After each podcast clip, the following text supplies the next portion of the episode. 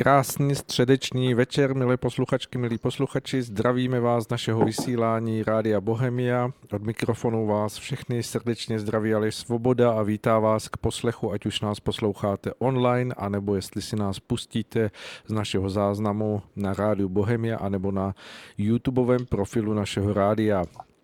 Vítejte u vysílání, které se týká středy 10.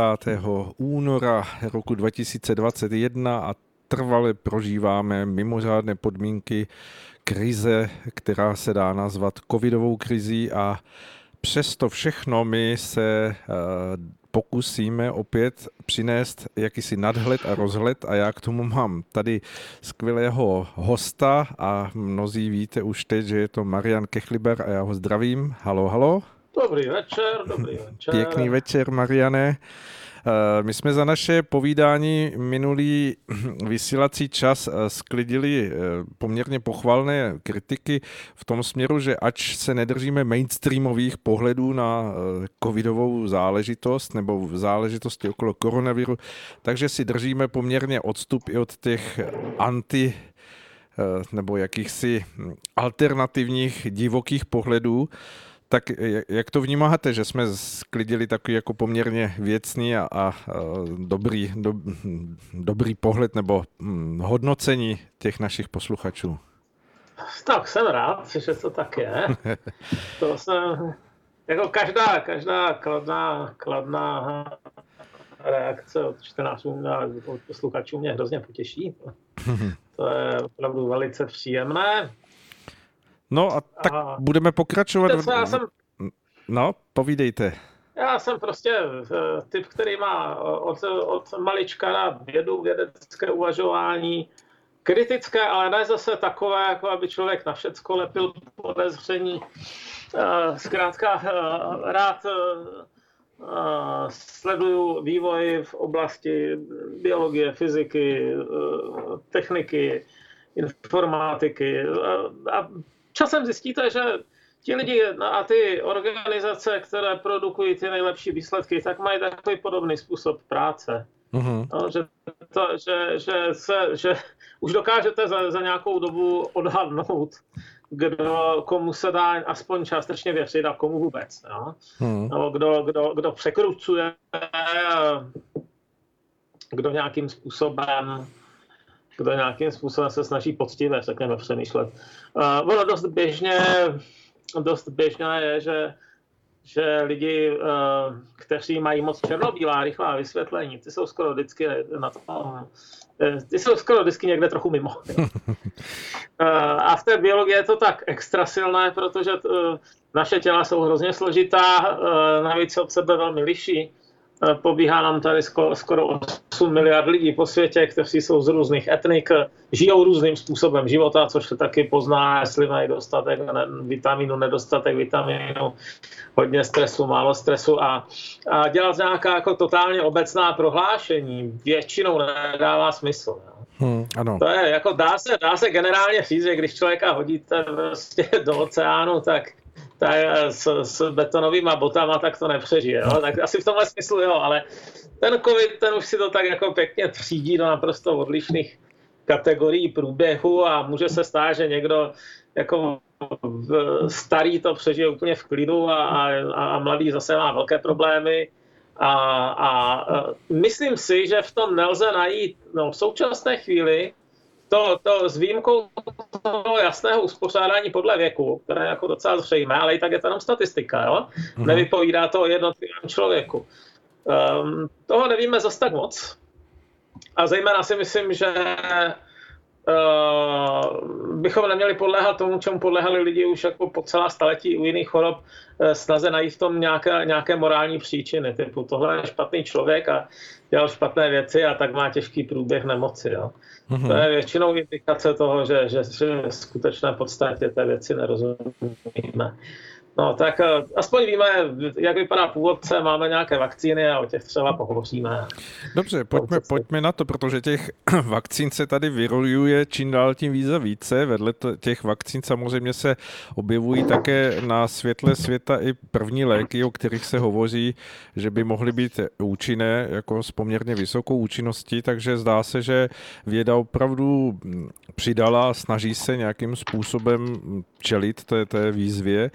Uh, vy to máte nějak zmapované, ty, ty vakcíny, nebo eh, co, čemu, no. čemu vy byste přidal nějaký ten bonus, který bychom mohli tady probrat pro posluchače? Zmapovat to všecko vlastními silami, to by bylo teda opravdu docela strašlivá práce. To, to, to si myslím, že to by vyžadovalo spíš tým než jednoho člověka, navíc já mám rád i témata, takže nečtu jenom o vakcínách. Existují takové webové trackery, jeden z nich je třeba na New York Times, kde mají seznamy všech těch pokusných vakcín podle fází, ve kterých se nacházejí, protože ona je nějaká logika toho výzkumu, že nejdřív se začíná fakt jako na nějakých buňkách v, v, v miskách, potom se jde přes zvířátka, že, pak teda jako první lidi a, teď, a tak dál, několik fází. Ta poslední fáze, ta už musí být teda na velkém množství lidí, právě jak jsme si říkali, lidstvo je všelijaké, to, co můžete, běloši, černoši můžou mít jiné reakce, že ženy, muži můžou mít jiné reakce, mladí, staří. Takže ty poslední fáze bývají typicky jako docela velké a drahé.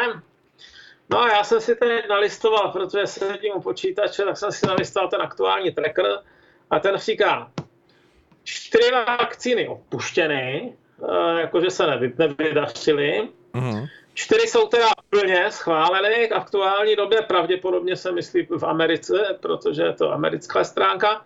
Šest je v nějakém authorized, ale ne approved, čili v nějakém omezeném režimu nasazené. Uh-huh. 20 dalších je v těch velkých testech, těch posledních.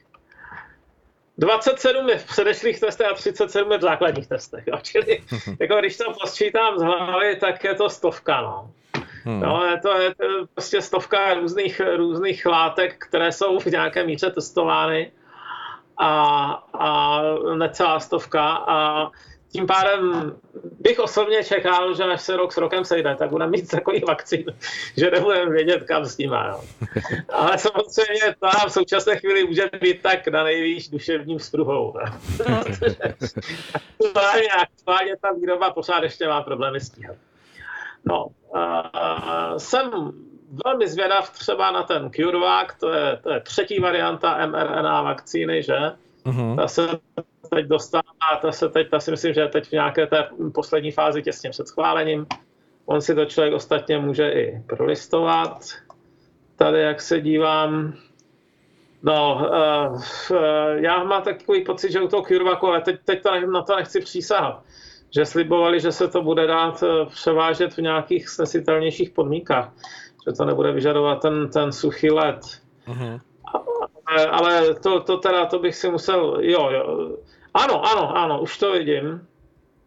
Už jsem si to našel, tak jsem si to pamatoval dobře. Skutečně by to mělo být stabilní aspoň tři měsíce při teplotách 2 až 8 stupňů, což je super, hmm. protože, protože to dodržíte daleko s nás. Um, když se člověk začne zabývat jako logistikou těch vakcín, které se distribuují, nebo čehokoliv, co se musí distribuovat hluboce zmrazené, to opravdu není legrace. No? Vy musíte mít, vy musíte mít teda speciální bedny, ve kterých jsou nějaké teploměry, které ukazují maximální teplotu, která byla vevnitř dosažena za celou dobu. Ano. Protože u toho nemůže neustále sedět ten člověk. Jo? Takže musí tam být nějaké takovéhle maximalistické teploměry, které přitom fungují v tomhle rozsahu. A, a nejlepší z nich vyrábí nějaká islandská firma, islandská, jo? která taky nestíhá nekonečné množství vyrábět. Takže takže uh, už jenom to je takové drobné omezení. Teď třeba uh, ten suchý led, když ho naložíte a teď to převážíte, tak on takzvaně sublimuje, že?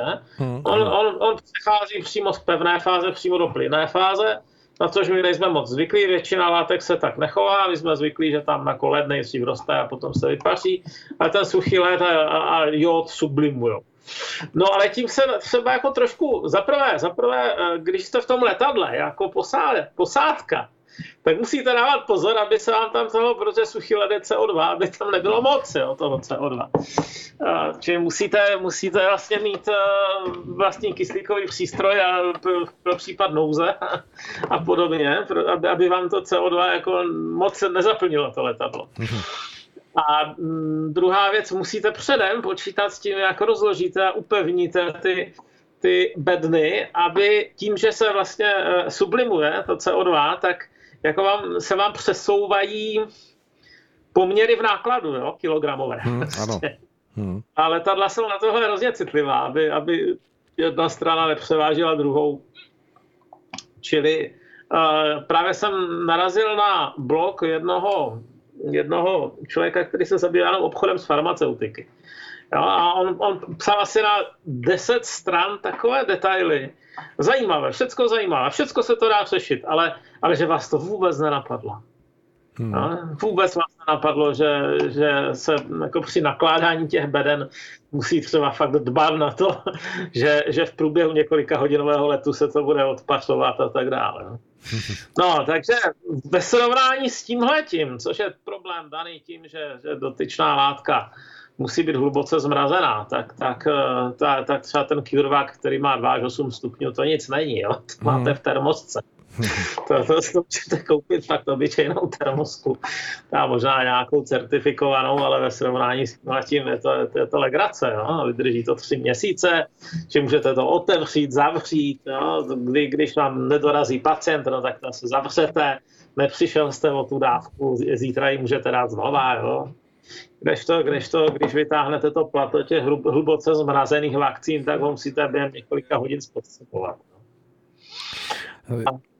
Jak se, Mariane, díváte vůbec na to, vy jste to zmínil, to množství těch vakcín, eh, není to známka toho, že, že to je mm, spíš motivace finanční pro všechny ty výrobce, než, než eh, nějaká snaha pomoci eh, lidstvu, jako v tom, hm, v tom vyšším nějakém poslání té, té, té pomoci? Ale do jaké míry vidíte lidem do hlavy? No, já ne. Samozřejmě, jako někdo to vyrobit musí, ten někdo asi jako nebude, nebude prostě se pást na trávě, jo, když je to kvalifikovaný člověk. Takže, ale jako velká část těch firm třeba nabízí já, já se nechci být jako za, za pojem, že, že, že, firmy jsou nějací jako bílí paladínové na, na, na učesaných hřebcích, kteří vyrážejí nám na pomoc zcela nezištně a krvácejí přitom z posledního kapitálu. Jo? To je opravdu, to, to bych si asi zadělal teda jako čtenářů dost, ale jako v praxi to taky není tak binární, hodně těch, hodně těch uh, firem eh, jako nechce nějaké extra poplatky za to, zvlášť v rozvojovém světě. Jo, a spíš se jako naráží na to, že jsou nedostatečné kapacity. Teda. Mm. Někde, se musí, někde se musí dostavovat celé nové fabriky. Teď třeba otevřeli v Marburku novou fabriku, eh, to je, to je BioNTechu, jo, čili ta, ta, ta, ta, eh, co se vyrábí v souvislosti s Pfizerem. A, ano. Ta, mRNA vakcína, na kterou přišli právě jako ti dva německo-turečtí vědci v, v BioNTechu. A tam máme docela velkou kapacitu, já myslím, že 700 milionů dávek ročně nebo něco takového, ale, ale museli to zaplatit částečně prostě němečtí daňoví poplatníci. No. Takže to byly takové peníze, jako že, že, že, že to nemohla ta firma jen tak uvolnit. A, a pak je samozřejmě otázka, jo, a to je otázka do budoucna, a to je otázka na ty politiky, že řeknou, dobře, tak my jsme vám teda zaplatili fabriku jako velikosti Godzilla, tak eh, co s ní budete dělat jo? v roce 2022, 3 a tak dále, až už nebude potřeba dokázat, nebo až, až, až už jako bude, bude, doufejme, že bude jo, odvakcinován. No tak eh, co tam teda budete vyrábět? Eh, dáte nějakou slevu na to a, to a tak dále, výměnou za to, že my jsme vám zaplatili fabriku, nebo ne? Jo? To, to, to, to si myslím, že bude ten vhodný čas jako na to nějak nechtít slevu zadarmo. Jo? Jak se díváte, Mariane, i na to, že eh, vlastně tady máme eh, zatím i tak trochu hm, jakousi ideologickou válku, která se týká právě třeba eh, vakcíny ruského Sputniku a nebo čínské vakcíny, které když se kdykoliv objeví u nás v mainstreamových médiích, nevím, jak je to na západě od nás, ale když se objeví, tak je k ním přistupováno jako velmi rezervovaně. Myslíte si, že i to má nějaký vědecko-logický základ, anebo je to opravdu ideologie? Ale nikdy se úplně neoprostíte od politiky. A já jsem o tom psal nějaký komentář na, na Echo 24, protože mě zrovna eh, míchání politiky a vědy mě teda hrozně vadí. to asi jako většině lidí. Že, že bude to, to je totiž něco takového se jako pěstovalo tamhle za Lisenka, jo, že byla nějaká jako stalinská biologie, která byla v naprostém rozporu s buržoázní genetikou a podobně. A já to, to vždycky já jako neuvěřitelně často končí blbě. Uh, jo, to, většinou, většinou, jakmile začnete jako moc politizovat, tak, tak jde kvalita jako stranou. Hmm. Spíš, se, spíš se nahoru dostávají lidi, kteří vědí, co přesně skandovat v danou chvíli. A to je něco, čím by teda jako věda podle mého názoru se měla tomu aspoň bránit, když je to samozřejmě aktivita dělaná lidma, takže se tomu nemůže bránit, nikdy se tomu nemůže bránit úplně. Jo. Hmm. Já zastávám názor, že věda prostě není ruská, americká a tak dále, dobrá nebo špatná. Jo. Hmm tím, že eh, to není úplně binární rozdělení, jsou jako horší a lepší ty výkony. Někde to, že někdo udělá někde nějaký překlep v článku, to, to jako není katastrofa. Když už vynechá nějaká data, tak to katastrofa je. A tak dále, je tam taková sekvence. No a já bych teda čekal, že pokud se to třeba má používat v Evropě, no tak dodaj, takže dodají jako veškeré příslušné materiály a ta Evropa si to podle toho posoudí. Jo? A, a jako v tomhle co vám zbývá jiného, než důvěřovat místní organizaci.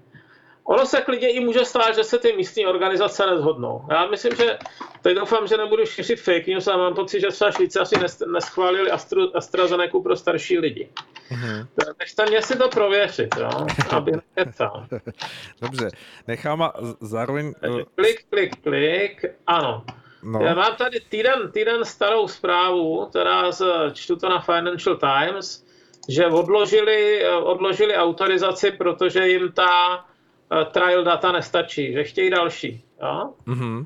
A přitom v Evropské unii už to dostalo schválení. Jo? A teď prostě, ano, Švýcaři, Švýcaři zatím ne, Evropská unie, jo, no tak si vyberte.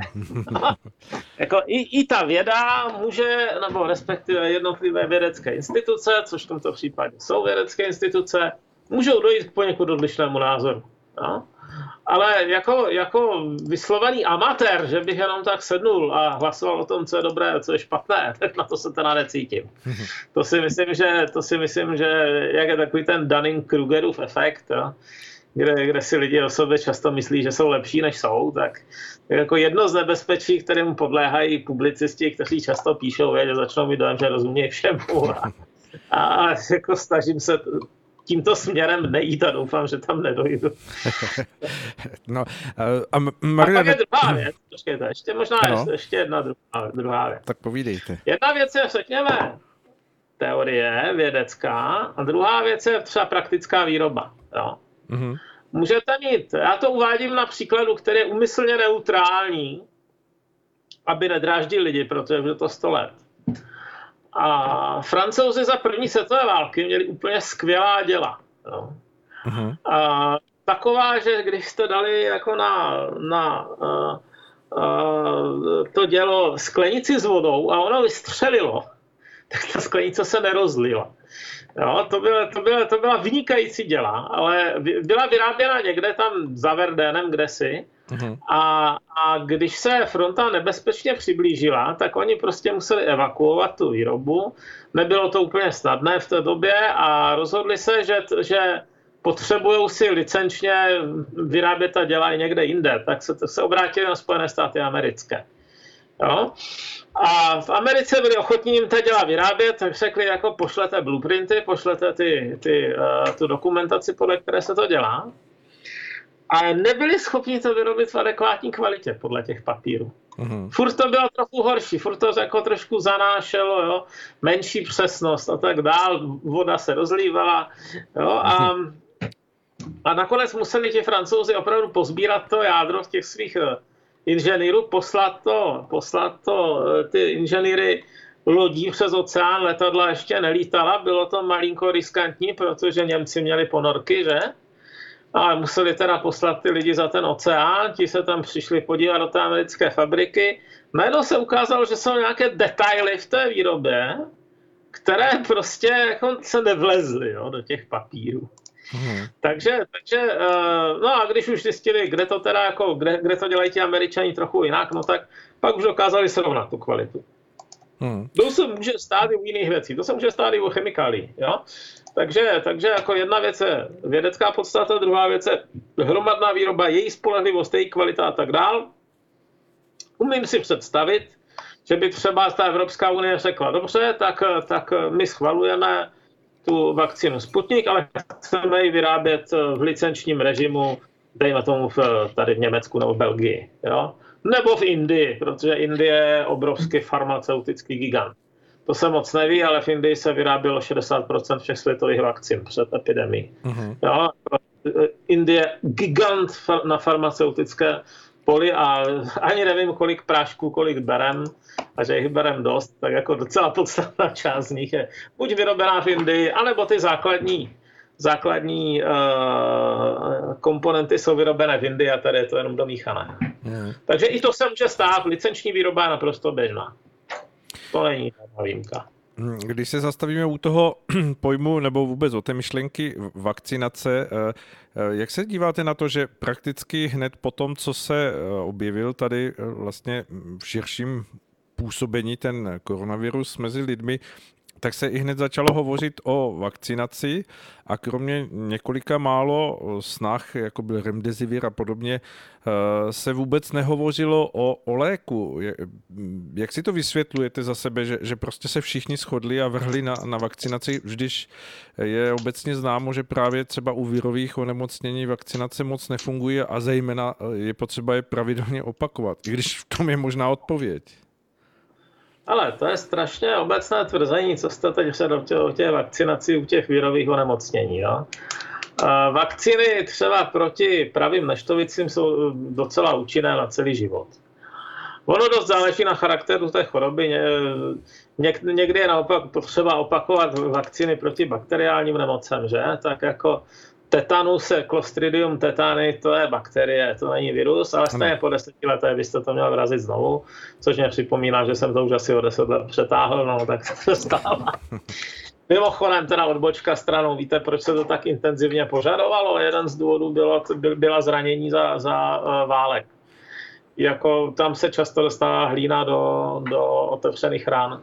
Ano, při práci ze zvířaty také to bývá často. Ano, jasně, ano, zemědělci. Ale zemědělců ubývalo ve 20. století, kdežto v válečných konfliktů teda v prvním půlce 20. století neubývalo.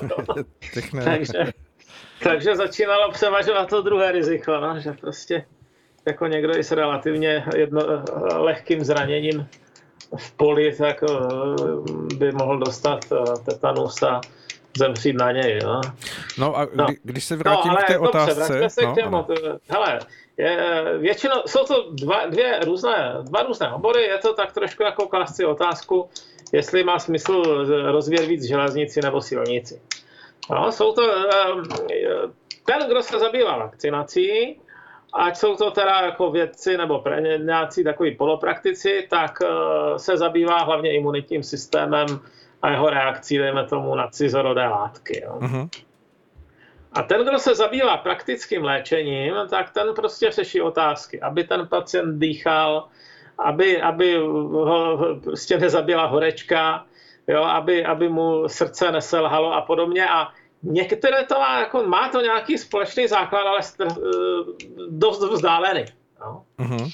Takže máte třeba uh, jedna z věcí, která se řeší, a já se teď dívám právě na článek z Izraele, kde tvrdí, že mají dvě, dva docela dobré postupy. Uvidíme, jestli, to, jestli se jim to osvědčí, no? ale teď to budou testovat i v Řecku. V, Česk- v Čechách ano. vyšla informace o jednom, ale já jsem se schválně podíval teda na ty Times of Israel a tam se mluví o dvou, uh-huh. o dvou odlišných postupech.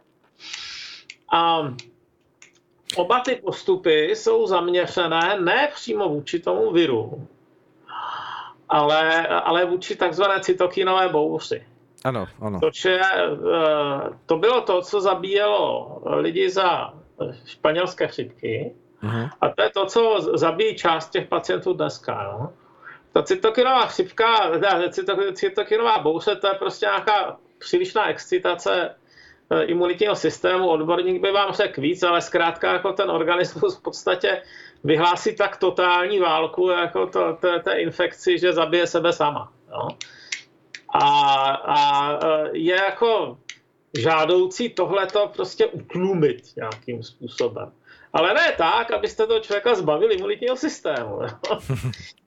Čili, čili musíte, musíte jako, ten imunitní systém je v nějaké jako v podstatě panice, ty, ty cytokiny to jsou nějaké prozánětlivé proteiny, jestli si dobře pamatuju.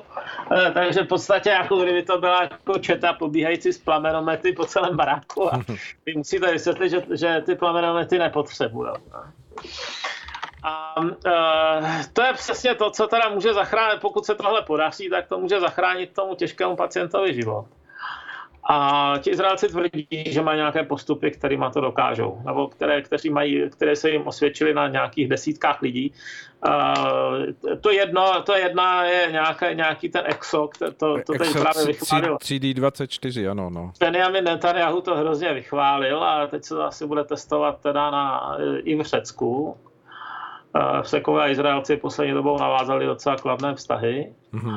A druhá, je něco, čemu se říká alocetra a ti, mají, ti, ti to mají zatím na 20 pacientech. No. Jeden z nich se údajně spravil během dvou hodin.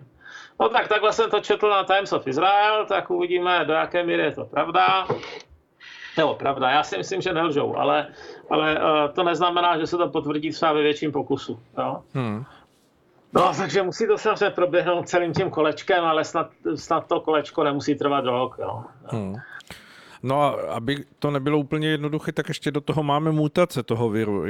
Z tohohle hlediska a... myslíte si, že, že jsou lepší léky, které třeba budou reagovat na symptomy nebo při, při, jakoby následné příznaky, anebo právě ta vakcína, která se zaměřuje na nějakou tu vlastnost viru?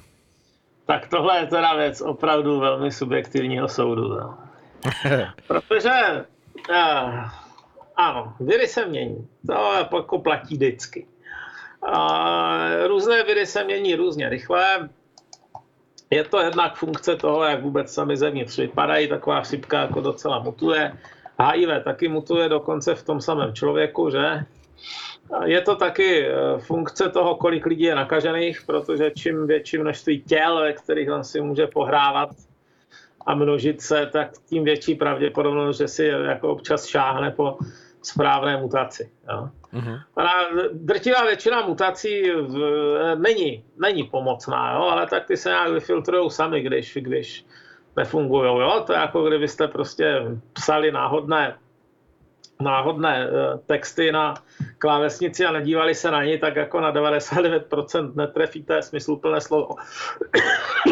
Ale čas od času trefíte. Čas od času napíšete jako bez dívání třeba slovo nebo dokonce krátkou větu. A vzhledem k tomu, kolik miliard jako, eh, virových částic čo, takový infikovaný člověk vyrábí, no tak se prostě těch milionech nakažených a miliardách těch virů se občas najde něco, co funguje líp. No a teď, co to znamená líp? Líp většinou znamená, že se to s nás přenáší. V tomhle smyslu. Mm-hmm. Jo? Ano. Protože uh, v zásadě jako oni ty viry si konkurují i navzájem trošku. I různé druhy, ale zejména teda vnitrodruhově, že? Jako ten, kdo, podobně jako lidi, no, tak máte tady jako firmu, firmu Alza a vedle toho máte nějaký malý počítačový krámek, no tak kdo prodá víc, jo, jakými způsoby. Ten, kdo začne mít výhodu, tak jako většinou silně přeroste toho, kdo, to, kdo tu výhodu nevyužil. Já si pamatuju časy, kdy, kdy jsme do té Alzy v těch 90. letech chodili, kdy to bylo fakt jako krámek velikosti větší větnamské večerky, ano. zabalený, zavalený krabicema, to bylo někde tam u argentinské a dneska se na to podívejte. Jo? A takže i jako nepří, a tehdy nebylo úplně zřetelné, bylo zřetelné, že jsou o něco lepší než ti ostatní. Jo? Ale, ale když se to začalo, tehle ten náskok, když se začal skládat v procentech a v desítkách procent, tak nakonec se stali giganty, kdežto krám o dvě ulice výš nikoliv. No? Mm-hmm. Já teď nechci rozebírat jako detaily, ale, ale prostě ten, kdo má nějakou systematickou výhodu proti druhému, a to platí o těch jako virových mutacích, ten, ten časem uh, bude dominovat. A je to třeba krásně vidět u té britské mutace. To je úplně perfektní vědecký a matematický příklad, protože ta nejspíš začala jako velice malá, že? Klidně možná, že jenom v jednom pacientovi. Ano. A velice rychle se rozmnožila tak, že někde prostě chytáte 50, 70, 80% případů nakažených tím, když, když, když teda uh, analyzujete detailně ten, ten uh, když analyzujete detailně ten genom, tady úplně krásně vidět, jak, jak to v akci jako vítězí ta snáze přenosná varianta. No. Tomu, to, kdyby to nebylo takový průšvih, tak by to byla jako nádherná, nádherná lekce pro studenty. No, jak vypadá geometrický růst. No. Takže samozřejmě, nejsme si úplně jistí, do jaké míry zabírají jako ty a které vakcíny vůči čemu. Něco se už ví. A, a jedna věc je, že pravděpodobně všechny nějak pomáhají. Druhá věc je jak. No? Vám, o co vám jde primárně? No primárně jde o to, aby ten člověk přežil. No? Ten, tahle míra ochrany je jako ta, to poslední, jako ta poslední línie, kterou, kterou hájíte. Jo, je to tak. Mm-hmm. A to, to, to vypadá, že by mohlo fungovat. Potom je samozřejmě druhá otázka, ale je, těch vakcín je hodně, jo, a u některých to ještě není vyskoumáno. Jo, ne, e, pak je druhá, jako jestli teda bude potřeba třeba jít do nemocnice, nebo ne. Jo. Zase, to je jako druhá linie hradeb. Jo. Pak je třeba třetí otázka, jestli teda zůstane doma, ale bude mít něco jako zápal plic. Jo? Ne každý s tím jde do nemocnice. Jo? A pak je třeba čtvrtá hradba, jestli vůbec bude mít nějaké horečku a příznaky. Jo? Mm-hmm. A takhle, jako to jsou jednotlivé úrovně té ochrany. Pátá, když teď jsem počítal čtyři, tak pátá třeba je ta, jestli bude úplně bez příznaků, jestli to třeba bude jako přenášet nebo ne. Mm, ano. Protože u, to, u, to, u, to, u to, to, toho nemocnění víme, že ho dokáží za nějaké okolnosti přenášet teda i, i lidé, kteří nemají uh, sami příznaky. No. Ano, ano. Tak, uh, čili jako je otázka, to, jak která vakcína funguje, vůči čemu, tak u každé té varianty si musíte položit otázku, kterou z těch pěti teda hradeb dokáže ta vakcína uhájit. No? Tak teda. A už vidíte, že je to asi, asi 30 různých otázek. Jo? Protože máte těch pět hradeb a, a třeba pět, šest druhů vakcín. No a ještě máte několik variant, takže ve skutečnosti to je, ve skutečnosti je to třeba 90 otázek. No, tak a zkuste, to, tohle všechno budou muset se, se zkoumat na nějakých souborech pacientů. No. Druhá věc je, když máte teda tu nějakou tu generickou léčbu, která se snaží ty lidi, dejme tomu, jako zachránit, no, snížit jim ty příznaky a tak, o které jsme se bavili, tak ta by snad jako mohla být trochu univerzálnější. Jo? Mm-hmm. A nejenom z toho hlediska, že jako nová varianta, ale by možná třeba mohla se někdy využít proti jiným nemocem, že? Ano. Jako zápal plic člověk může dostat z různých důvodů. Cytokinová bouře se taky nedá vyloučit, že může vzniknout z jiných důvodů, jo? u nějaké těžké chřipky a podobně. To, to budou doktoři vědět líp než já, pokud nás poslouchají. Takže, takže e, tam je zase jakoby určitá, určitá škála možností do budoucna. Jo? Že když se vynalezne ten či onen postup, který, dejme tomu, sklidňuje toto, uh, ulevuje dýchání a tak dále, že to časem bude používáno i u pacientů, kteří vůbec koronavirus nemají jo? a bude to pomáhat jiným lidem. Ano, ano. No, smysl to má oboje, do obojeho se musí investovat. Uh, co k tomu dodat? No. Ideálně chceme mít oboje. Ještě, ještě no, otázka. Ten rychlovlak, který vás přepraví prostě z z, z Tokia do Osaky, ale stejně, stejně tak chcete mít to auto, které vás z Osaky hlavního nádraží doveze do té vesnice 20 km za městem.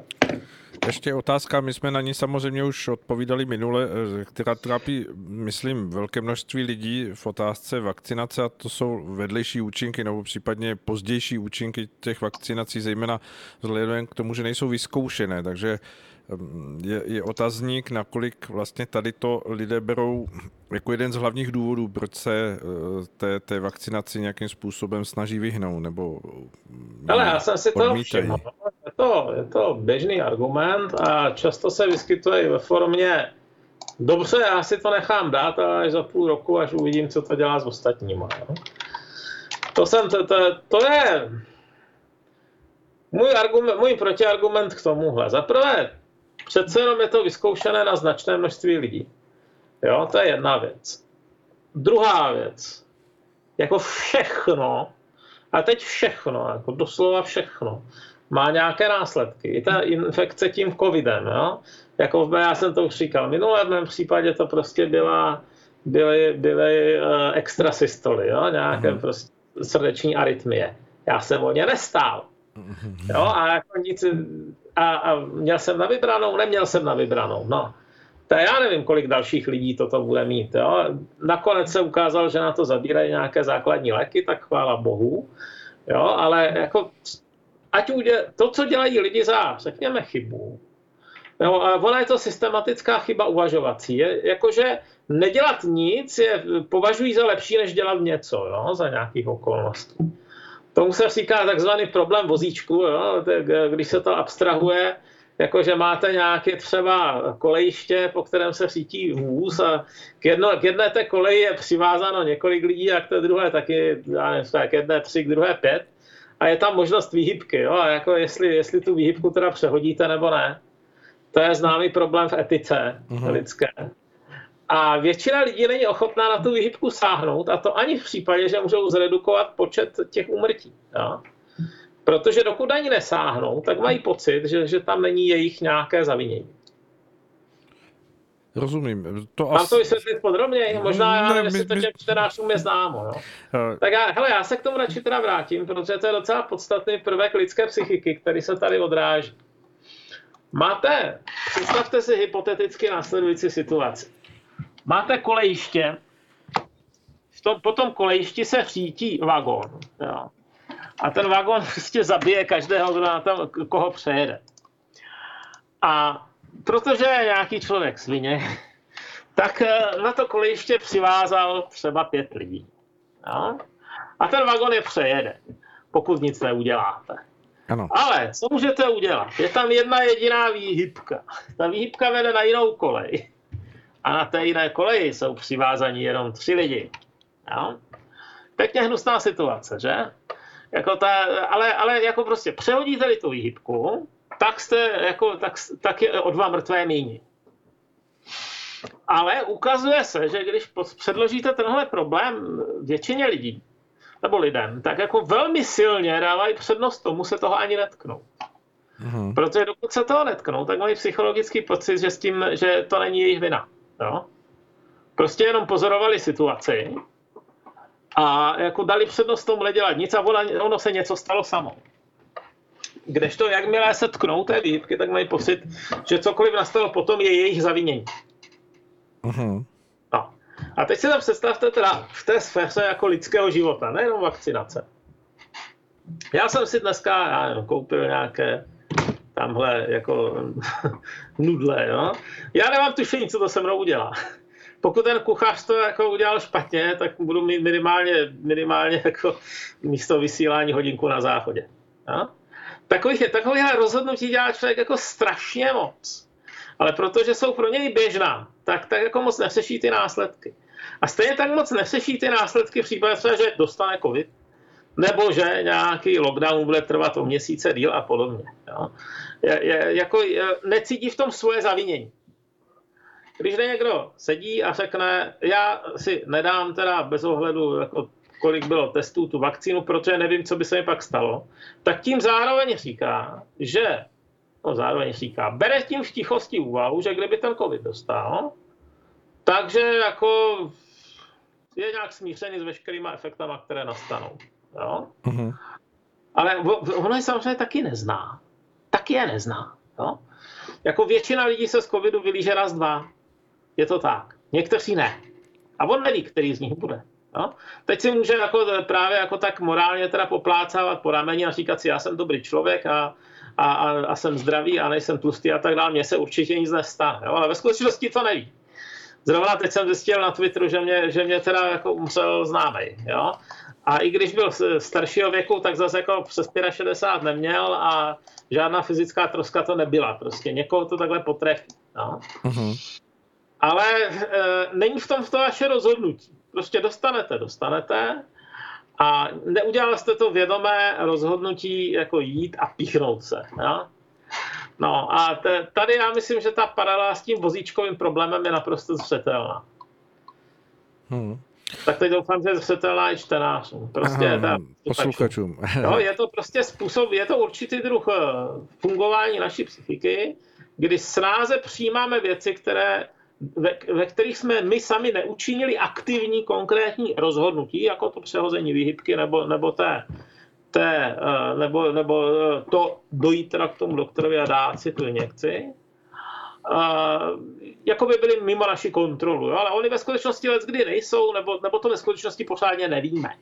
To je, to, to je vůbec ta, jako ta největší, největší kategorie v tom, že nevíme. Jo? Žádný z nás prostě, jak, ať je to e, Anča, Barča, Zdeněk, nevíme, jaké efekty by měl covid, když bychom ho dostali. Někdo, někdo se z toho vylíže snadno, někdo hůř, jsou nějaké pravděpodobnosti, ale nevíme to, stejně jako, to, stejně jako nevíme, jaké můžou být vedlejší efekty jako u toho či ono, taky jsou nějaké pravděpodobnosti, ale tu jednu neznámou, protože v tom není to aktivní rozhodnutí, lidi duševně berou s nás a přijímají s nás. No. Uh-huh. Tak uh, asi, asi to, co říkáte, má svoji logiku. Myslím si, že posluchači tomu budou rozumět, ale myslím si, že tam v tom v té poloze v životě to má ještě mnoho dalších otazníků, protože Eh, samozřejmě lidé uvažují z toho, že eh, vlastně v tom stavu, ve kterém jsou, tak jim není jako nic a že tím vědomým krokem toho, že, že se nechají vakcinovat, si vlastně no, mohou způsobit to, to, jo, ty to těžkosti. Tak. Já si myslím, že je to skutečně takhle, ano. No. Ten, ten prvek, který v tom, jako, kterému nerozumíme, nebo který, který, který eh, činí tuto úvahu nejistou, je to, že nevíme, jaký bude stav za týden. Jo? Což nevíme nik, nikdy vlastně. No nevíme, nevíme, je to tak. Jo? Jako můžeme si hrát maximálně s nějakýma pravděpodobnostmi.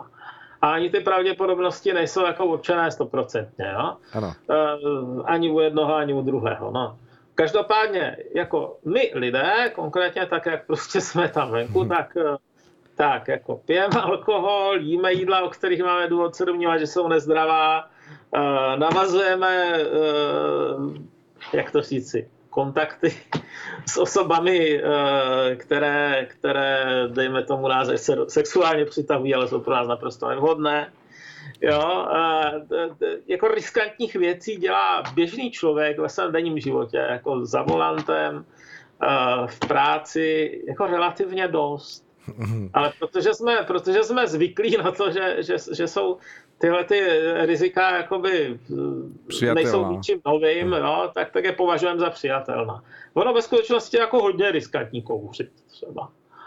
No, samozřejmě taky zase záleží na vaší genetické tam výbavě. Jsou fakt lidi, kteří se do 90 dokouří a ještě, ještě jako uh, nemají následky a zabije něco jiného. Jsou lidi, které to pořbí v 45. No? A když se podíváte jako na tu armádu lidí, kteří, kteří si zapálí venku, tak zjistíte, že je fakt docela dost, a, kterým je to jedno. Uh-huh. A, a t- tam je tam prostě ta určitá nekonzistence. No. Na, na věci, na rizika, na která jsme zvyklí, tak máme tendenci jako trošku nehledět. No. Uh-huh. Já znám zrovna kusáka, který se nechce nechat očkovat. Jo? A přitom už teď má rozedmu plic. Tak má ale a... svoji vlastní svobodnou vůli a to je asi No má, má. Jak, člověku nemůžete vzít eh, jako svobodu uh, chovat se iracionálně, samozřejmě. Jo, ale, ale jako na, to, na tu, tu rozedmu nikdo v té rodině nemá, on je, on je jediný. Mm-hmm. Jo, za, zadělal si na ně prostě jako poctivě jednu za druhou, kolik už jich mohl vykouřit za život, 20 tisíc, 30 tisíc, já nevím. Jo, takže, takže jako pokud nemůže úplně konzistentně říct, že mu jde o zdraví. Dobře, Ma- Marian, eh, provakcinovali jsme se skoro tři čtvrtě hodinou našeho pořadu, tak eh, navrhuji, jestli si dáme krátkou, ale opravdu nějakou krátkou skladbu a eh, zkusíme pak úplně tak jako z rychlíku proběhnout ještě témata, co máme, ano? Mhm. Tak a jsme zpátky ve vysílání. Já se zeptám, jestli máme na spojení Mariana. Jsem tady. Výborně. Mariane, zbývá nám opravdu nějakých ani ne, ne celých 15 minut, tak uh, zkusme uh, se dohodnout, co z těch témat, která jsme měli nachystaná na dnešní povídání, vy vidíte jako důležitá, aby zazněla, nebo jak, jak vy, vy si určíte ten po, to pořadí. A, a když už jsme tak mluvili o vědě, tak momentálně probíhá taková dopravní zácpa u eh, planety jménem Mars. Ano, ano to je docela pěkná, jako zároveň zajímavé uvažovat do budoucna. Jo? To jaké máte nejbližší, nejbližší tělesa? Tak eh, na měsíci jsme teda byli, pak za 50 let ne, ale v celku se nepochybuje o tom, že, že s dostatečnou s dostatečným vynaložením peněz se tam dá dostat i s lidskou posádkou. Jo? Je to jenom otázka, řekněme, efektivity. Hmm. Pak je Venuše, Venuše je šílená, Venuše je tam v podstatě ujel skleníkový efekt do té míry, že, že na povrchu můžete tavit olovo. Je to škoda, protože je tam strašné, strašlivé vedro a strašlivý tlak. A ještě, hmm. ještě navíc takové jako drobné prvky typu, že tam prší dešť s kyselinou sírovou. prostě není to dobré místo k životu. Jo? Asi takhle. Hmm. Jinak by to bylo fajn, protože má skoro rozměry země, akorát by byla trošku teplejší a tak, ale a ještě se otáčí asi jednou za 243 dní. Zkrátka, Venuši můžeme asi směle vynechat z jakýchkoliv plánů lidstva na nejbližších desítky let. Hmm. No a pak uh, pak máte Mars a jako další nejbližší těleso. A Mars je docela zajímavý, protože jeho, jeho eh, doba rotace je zhruba stejná jako Země, 24 hodin 37 minut, takzvaný Sol. Je tam teda zima ve srovnání se Zemí, ale ne dramatická. Je tam je pod nulou něco málo, jo, ale, ale možná na severním pólu a tak samozřejmě až minus 100, ale Není to prostě takový ten šílený mráz, jako někde, někde v, hluboko v mezihvězdném prostoru, kde, kde jsou 3 stupně Kelvina. Mm-hmm. A, a víme docela dost o té planetě, ale to, co teda zatím pořádně nevíme, jestli se tam někdy usadíme s lidma, že? To už je docela velká vzdálenost. Nicméně zintenzivňuje a vypadá to, že, že teda zatím v mírovém zintenzivňuje nějaký takový souboj o to, kdo je schopen se tam dostat a jak aspoň z roboty. A momentálně ono je to tak, že, že uh, ty planety samozřejmě obíhají kolem Slunce po nějakých elipsách. To, to jsou Keplerovy zákony základní. Občas se přibližují, občas se vzdalují. A existuje něco, čemu se říká startovací okna při kterých se do té, na tu jinou planetu dostanete relativně levně. V tom smyslu, že nespálíte příliš mnoho uh, paliva. Jo? Mm-hmm, ano. Protože Země je velká, samozřejmě ne, ne zase jak Jupiter a podobně, ale je docela, má gravitace 1G už docela dost, kterou tady máme a dostat to palivo nahoru není zrovna levné. Čili eh, chcete šetřit. No a k tomu Marsu se ta okýnka otevírají co 26 měsíců. Dva roky a dva, dva měsíce přesně. No a před několika měsíci bylo takové okýnko a letěli hned tři, uh, tři sondy ze třech uh, různých států. První veliká je Perseverance, to je americká, americké vozítko, které má teda opravdu dosednout až na povrch. Mm-hmm. A dokonce je to takové, je to takové větší auto. A má tam jezdit několik let. A je dokonce vybavené uh, maličkou helikoptérkou, mm-hmm. která, já mám pocit, že to stačí snad na 10 minut letu nebo něco takového, ale Mars má atmosféru, lze v ní lítat, lze v ní lítat i s maličkou helikoptérkou, takže, takže dostali to tam, myslím, že se jmenuje Curiosity, ne, ne, jak se jmenuje ta, ta to, to, to, to budu muset chvilku přemýšlet, Ingenuity, já. Uh-huh, ano. Um, další je čínská, čínská mise, ta má taky přistát, Tianwen. Já si myslím, že už jsou na orbitě a měli by se snažit teda přistát s dalším uh, vozítkem. Jo? A třetí, a to je to, co si myslím, že nebudou uh, posluchači úplně čekat, je uh, vozítko, ne vozítko, je to, je to, je to sonda jménem Hope, uh, která, kterou vyslali Spojené Arabské Emiráty. Uh-huh, ano. A letěla na japonské uh, raketě teda, ale je vyrobená v Emirátech. Nemám tušení, jak vypadal přesně ten tým, který to dal dohromady. Tam mluvčí, to je normální Arabka. A určitě tam byla, ty týmy jsou většinou mezinárodní, takže čekal bych, že tam se na tom podíleli nějací jiní vědci. Ale nepochybuju, že zrovna Dubaj se snaží jako přilákat kvalifikované lidi. No, takže máme zase trošku mezinárodní závod. Zatím to není, řekněme, v úrovni, že by, že by se snažili navzájem vytlačovat, ale uh, rozhodně je, je patrné, že minimálně Spojené státy a Čína soupeří ve, ve svých uh, vesmírných zájmech, že jiné státy si toho všímají, že možná nechtějí zůstat úplně pozadu. Kdybych to měl s něčím srovnat, tak uh, v 15. století se Evropani naučili plavit po oceánech. Že? Do té doby to byla samota, do té doby se plavilo tak po středozemním moři a uh, jaké také schopnosti měli vikingové, ale, ale uh, i značně, řekněme, neujalo se to úplně všude a natrvalo. A teprve v době, kdy vznikly ty karaky a takové ty, ty, ty větší, větší lodě, tak si někdo vůbec mohl troufnout plout tisíce kilometrů no, v, v oceánských podmínkách. No tak v tu chvíli bylo patrné, že ty národy, které se to naučily dřív, případně jako to rozvíjeli víc, tak se během pár století dostali na velmi vysokou úroveň a ty, které to neudělali, tak hrozně uh, zaostali. Příklad. Významným státem byly, významnou oblastí byla třeba severní Itálie po dlouhá staletí. Tam vznikly první univerzity, to byly bohaté státy, první účetnictví, ve Florencii, tam ty, tam ty školy umělecké a tak dále. Tam, to, to, to, ještě za renesance to byla strašně důležitá oblast.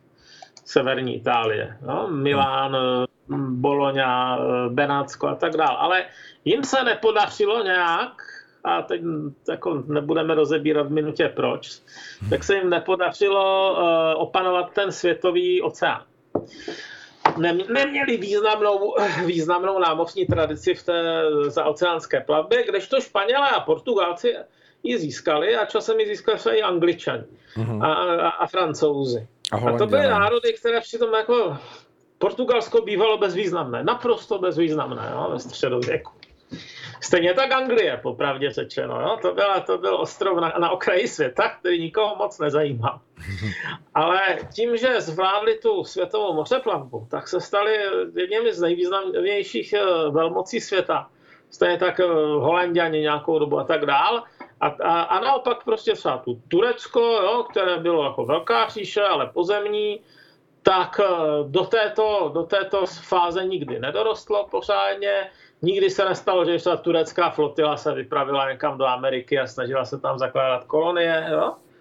A, a uh, vidíte sami dnešní postavení. Kde se mluví turecky? No, tak v kastrometrských komunitách, ale, ale určitě ne v nějakém státě na opačném konci země koule. Takže, takže tenhle ten proces eh, na těch oceánech proběhá. Já si myslím, že teď probíhá ve vesmíru. Hmm. A že, že v podstatě teprve vidíme jeho, jeho druhou vlnku. Ta první to byly ty velké státní experimenty eh, v 60. 70. letech, kdy se snažili předehnat navzájem Spojené státy a Sovětský svaz. A to si myslím, že skončilo hlavně na tom, že to bylo moc drahé tehdy. Hmm. No, teď se přichází na nějaká levnější řešení, levnější metody a myslím si, že bude následovat zase dejme tomu 20 let trvající vlna soupeření, možná i díl, soupeření o to, kdo teda bude mít, kdo bude dominovat na, jednak na naší běžné dráze, ale i na těch blízkých tělesech, jako je měsíc.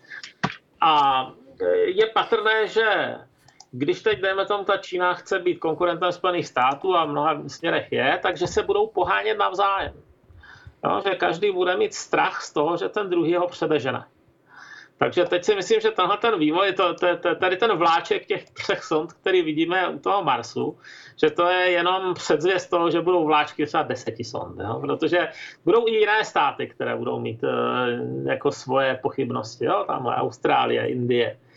No, hmm. něco možná i z, evropské, z, z evropského kontinentu, nejsem si jist, ale, ale uh, Izrael, jo? To je, bude, bude více států, kteří budou, které budou vnímat, že musí mít aspoň nějakou kapacitu, jinak, že jim ujede vlak v něčem životně důležitém.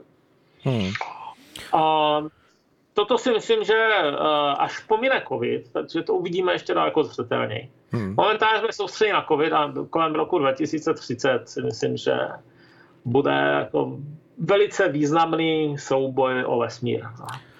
Jak si, Mariane, vyhodnocujete to, že, že zrovna středem pozornosti je Mars a ne, ne právě ten už eh, člověkem navštívený měsíc, eh, který v těch 60. nebo 70. letech, kdy, kdy se to tam vlastně mm, hemžilo těmi, těmi návštěvami, ať už sondami a podobně, nakonec i lidmi, to vypadalo tak, že další posádka, která bude startovat, tak si poveze už nějaký asfaltovací stroj, aby se tam udělali silnice a pomalu, že další třetí raketa tam při, přiveze Burger King, aby se... Asfalt, organický materiál, to nevím, jak jste tam chtěli vozit.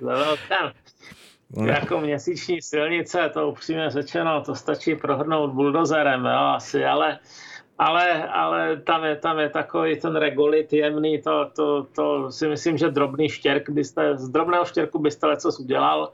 Četl jsem něco o tom, že by to třeba spékali za pomocí velkých slunečních zrcadel, že by vznikalo něco jako sklo, jo. Hmm. No ale proč no, ale nenavští... Jo, k vaší otázce. No. to se měsíc má některé velké nevýhody. Měsíc má například málo vody. Voda je, voda je velice, velice důležitý materiál pro člověka a pro pěstování čehokoliv. Nezapomeňte, že tam asi nemůžete jako do nekonečna vozit potraviny a podobně, čili byste tam ideálně chtěl mít nějaké kryté, ale políčko, že? Mm-hmm. No, něco jako podzemní hala nebo jeskyně, kde, kde vám poroste ta pšenice a kde si co si. A, a k tomu potřebujete vodu. A docela dost vody. A na měsíci je vody malilinko, je tam rozptýlena ve velice malém množství. Je jenom několik málo míst, kde by to vypadá, že by mohl být led, což je třeba v, na jižním pólu, tam jsou nějaká zakrytá místa. No, to jsou zrovna ta místa, o kterých si myslím, že se, že se ty velmoci budou přetahovat. Já nechci říct přímo porvou, ale když máte na tom relativně malém měsíci, který má plochu srovnatelnou, dejme tomu s Indií, jenom pár míst o velikosti ani ne Prahy, jako kde je ten led, kde můžete teda používat místní vodu, no tak eh, to bude velice intenzivní soupeření. No, Mars je z toho hlediska kapacitnější. To Samozřejmě ano. taky dále. Takže ale otázkou je, proč se tam eh, vlastně za tu dobu, těch 50 let, nevypravila opravdu nějaká znova, dejme tomu vesmírná mise na, na rovině té první, která opravdu jako tam šla jako výzkumnicky, že, že nepokračovala ta mm, jako další nějaká etapa těch mezistupňů, nemyslím hned tam stavět pole nebo budovat eh, nějaké zázemí. Uh, cena, cena, cena.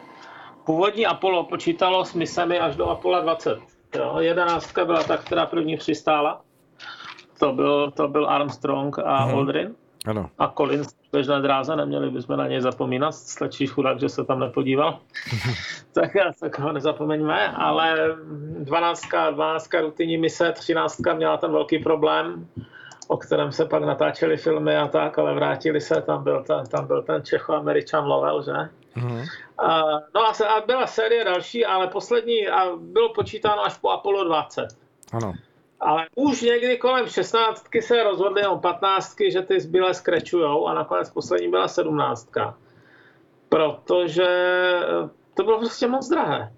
Na svém vrcholu si myslím, že Apollo stálo a teď, teď ne, ale přes procento celého HDP amerického. Umíte si představit ty peníze? Když kolik je HDP České republiky v současné době? To nevím. podíváme, jo? tak 245 miliard dolarů, čili docela dost peněz. No tak kdyby jsme vydávali, jsme vydávali 50 miliard korun ročně na nějaký projekt a vydávali to rok, dva, tři, čtyři, pět, tak by si to vám asi ti obyvatele začali bouřit. Jo? To je fakt dost peněz. Takže, takže jo, to, to bych řekl, a, a co dálnice, a co, jo, a, a co výstavba jako nového bydlení a nemluví o tom, že ta Amerika měla taky třeba, má dodnes nějaké etnické menšiny, které žijou v bídě a tak dále. Jo, takže nakonec, nakonec prostě převá, převá, převážila úvaha, že dobře, byli jsme tam v létam naše vlajka nevlaje, protože tam vákuum, tak tam trčí teda, protože ve váku nemá co vlád. A no a, stačilo. Jo? Hmm. Takže ta cena radikálním způsobem té dopravy neklesla, tak, tak se nikdo nezabýval otázkou, jestli se tam vracet pořádně. No. Hmm. Tak, tak uvidíme, jestli cesta na Mars nebude nakonec jako daleko dražší. No to uvidíme, no. Já si myslím, že jako dražší by se nemohla realizovat. Hmm. Dobře, tak uh, Mariane, my jsme každopádně už dorazili do toho našeho uh, přístavu pořadu na západní frontě klid, tak uh, děkuji za ten váš dnešní obsáhlý vstup toho, toho hm, popisu a myslím si, že to bylo pro mnoho posluchače důležité i, i vlastně určité pohledy nové na záležitosti okolo těch vakcín, které kolem nás opravdu probíhají po všech mediálních orbitech a Uh, určitě věřím tomu, že se dostaneme i k tomu povídání, co jsme měli nachystáno za, za 14 dnů v tom pokračování, ono přibude určitě něco dalšího. Určitě. Děku, děkuji vám a přeji hezký večer a ať se vám daří a budu se těšit, že za 14 ano, dní se opět uslyšíme. Hezký večer. Ano, ano. Tak, eh, milé posluchačky, milí posluchači, kteří jste vydrželi u svých přijímačů, vysílačů eh, připojených na nejrůznější sítě Wi-Fi a, hm, kabelové připojení, posloucháte naše rádio Bohemia. Jsem nesmírně rád, že jste vydrželi a teď je před námi další pokračování dnešního večerního vysílání, tak jak jsme avizovali už minulý, eh, minulé vysílání před 14 dny. A já jsem sliboval, že to bude překvapení, že to bude nový pořad, takže teď ho uvádím. Je to pořad, který jsme nazvali zatím pracovně Česko a Slovensko v novém naladění, Bratstvo národov. Ehm, mně přichází k tomu, protože zatím nemáme znělku, jakýsi úvod, možná v takovém básnickém podání, Pokusím se ho tady odcitovat. Nad světy sa blízká hromy divo bijú, pohněme sa bratia, pak sa oni stratia, Slovensko a země Česká, zemský ráj tu na pohled. Nevím, jestli to je úplně básnické, eh, možná pokud budete mít eh, k tomu připomínky nebo náměty, určitě budeme rádi, ale já už se eh, teď ptám přes naše vzdálené připojení přes hranice, jestli máme našeho hosta, který je hlavním, hlavním pilířem tohoto nového pořadu. Takže se ptám, halo, halo, ako sa darí? Halo, halo, prajem vám nádherný večer mm-hmm. zo Slovenska, pán Svoboda a všetkým eh, vám a všetkým našim poslucháčom slovenskej, moravskej a českej zeme. Takže počujeme se a velmi se těším. Tak a já jenom připojím, že eh, ten pán, který nás na druhé straně zdraví krásnou slovenštinou, je pan eh, Tomáš Lajmon, kterého možná ehm, znáte už z našich někde, několika vysílání, které proběhly na rádiu Bohemia. A především vy, kdo posloucháte slovenský vysílač, slobodný vysílač, ho určitě budete znát velmi dobře, protože tam má pravidelné pořady. Já ho takto zdravím na dálku a jsem ještě jednou velmi rád, že jsme mohli navázat tento přeshraniční eh, vzdálený spojovací kanál nebo průplav našich, našich telefonů a, a tím překonat vlastně bariéry, které se teď té fyzické rovině staví mezi mnoho lidí, že nemohou přijet přes hranice, což je velká škoda, protože věřím, že mnoho lidí cestuje z Čech na Slovensko nebo ze Slovenska do Čech.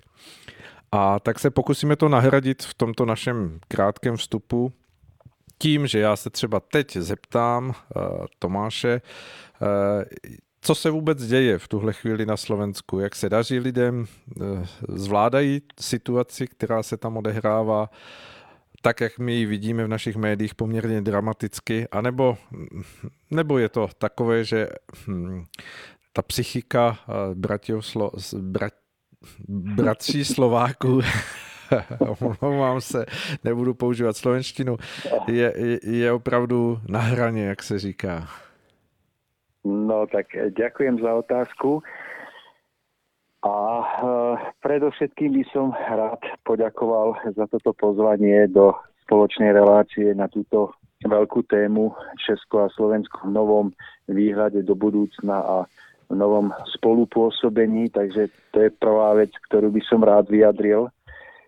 A nesmierne si ju vážim kvôli tomu, že si myslím, že pred nami je veľká krásna spolupráca, ktorá môže priniesť sladké plody. Takže, takže toľko na úvod. No a k vašej otázke, pán Svoboda, tak e, ja to vnímam tak z toho okruhu ľudí, s ktorými sa stretávam a skrze média, ktoré čítam a pozorujem, že, že akoby, akoby sme žili v nejakých dvoch e, svetoch. A to v nejakom svete vonkajšom a, a vo svete vnútornom. A ten vonkajší svet, to je ten svet, ktorý nám utvárajú médiá, ktoré pozorujeme, ktoré čítame, ktoré v podstate nás zasypávajú informáciami ohľadom koronakrízy a všetkého toho, čo sa vo svete deje. A mám dojem, že pod vplyvom tohto vonkajšieho sveta sa stávame ako keby prestrašení, stá, máme pocit, že sme obeťami nejakého systému, v ktorom žijeme, vládnych elít, ktoré sme si zvolili a že prežívame veľmi ťažké a bolestné obdobie. A v tomto všetkom sa mi zdá, že e, mnohí ľudia prepadávajú akejsi bezmocnosti a niekedy až hnevu a takým re, akýmsi rezignačným myšlienkám na budúcnosť a to samozrejme nie je dobré a neprináša to, neprináša to dobrý pocit. A zároveň mám taký obraz, že, že žijeme zároveň v nejakom vnútornom svete, ktorý si vytvárame každý jeden z nás. A ten svet si vytvárame našim vlastným vnútorným pohybom, tým, ak, aké myšlienky e, živíme vo svojej každodennosti, vo svojom vnútri, aké hodnoty uprednostňujeme vo svojom živote a vôbec ako sa vnútorne alebo duchovne hýbeme. A v konfrontácii týchto dvoch svetov to vidím tak, že mm, čím chudobnejší má človek ten svoj vlastný vnútorný, vnútorný svet, tým viac má dojem, že ten vonkajší svet je tou jedinou realitou a, a tým väčší pocit bezmocnosti prežíva. A naopak, čím silnejší alebo živší je ten vnútorný, ja ho nazývam duchovný život človeka, E, tým viacej si človek uvedomuje obrovské pole možností, ktoré má napriek všetkým vonkajším obmedzeniam a napriek všetkým vonkajším zákazom.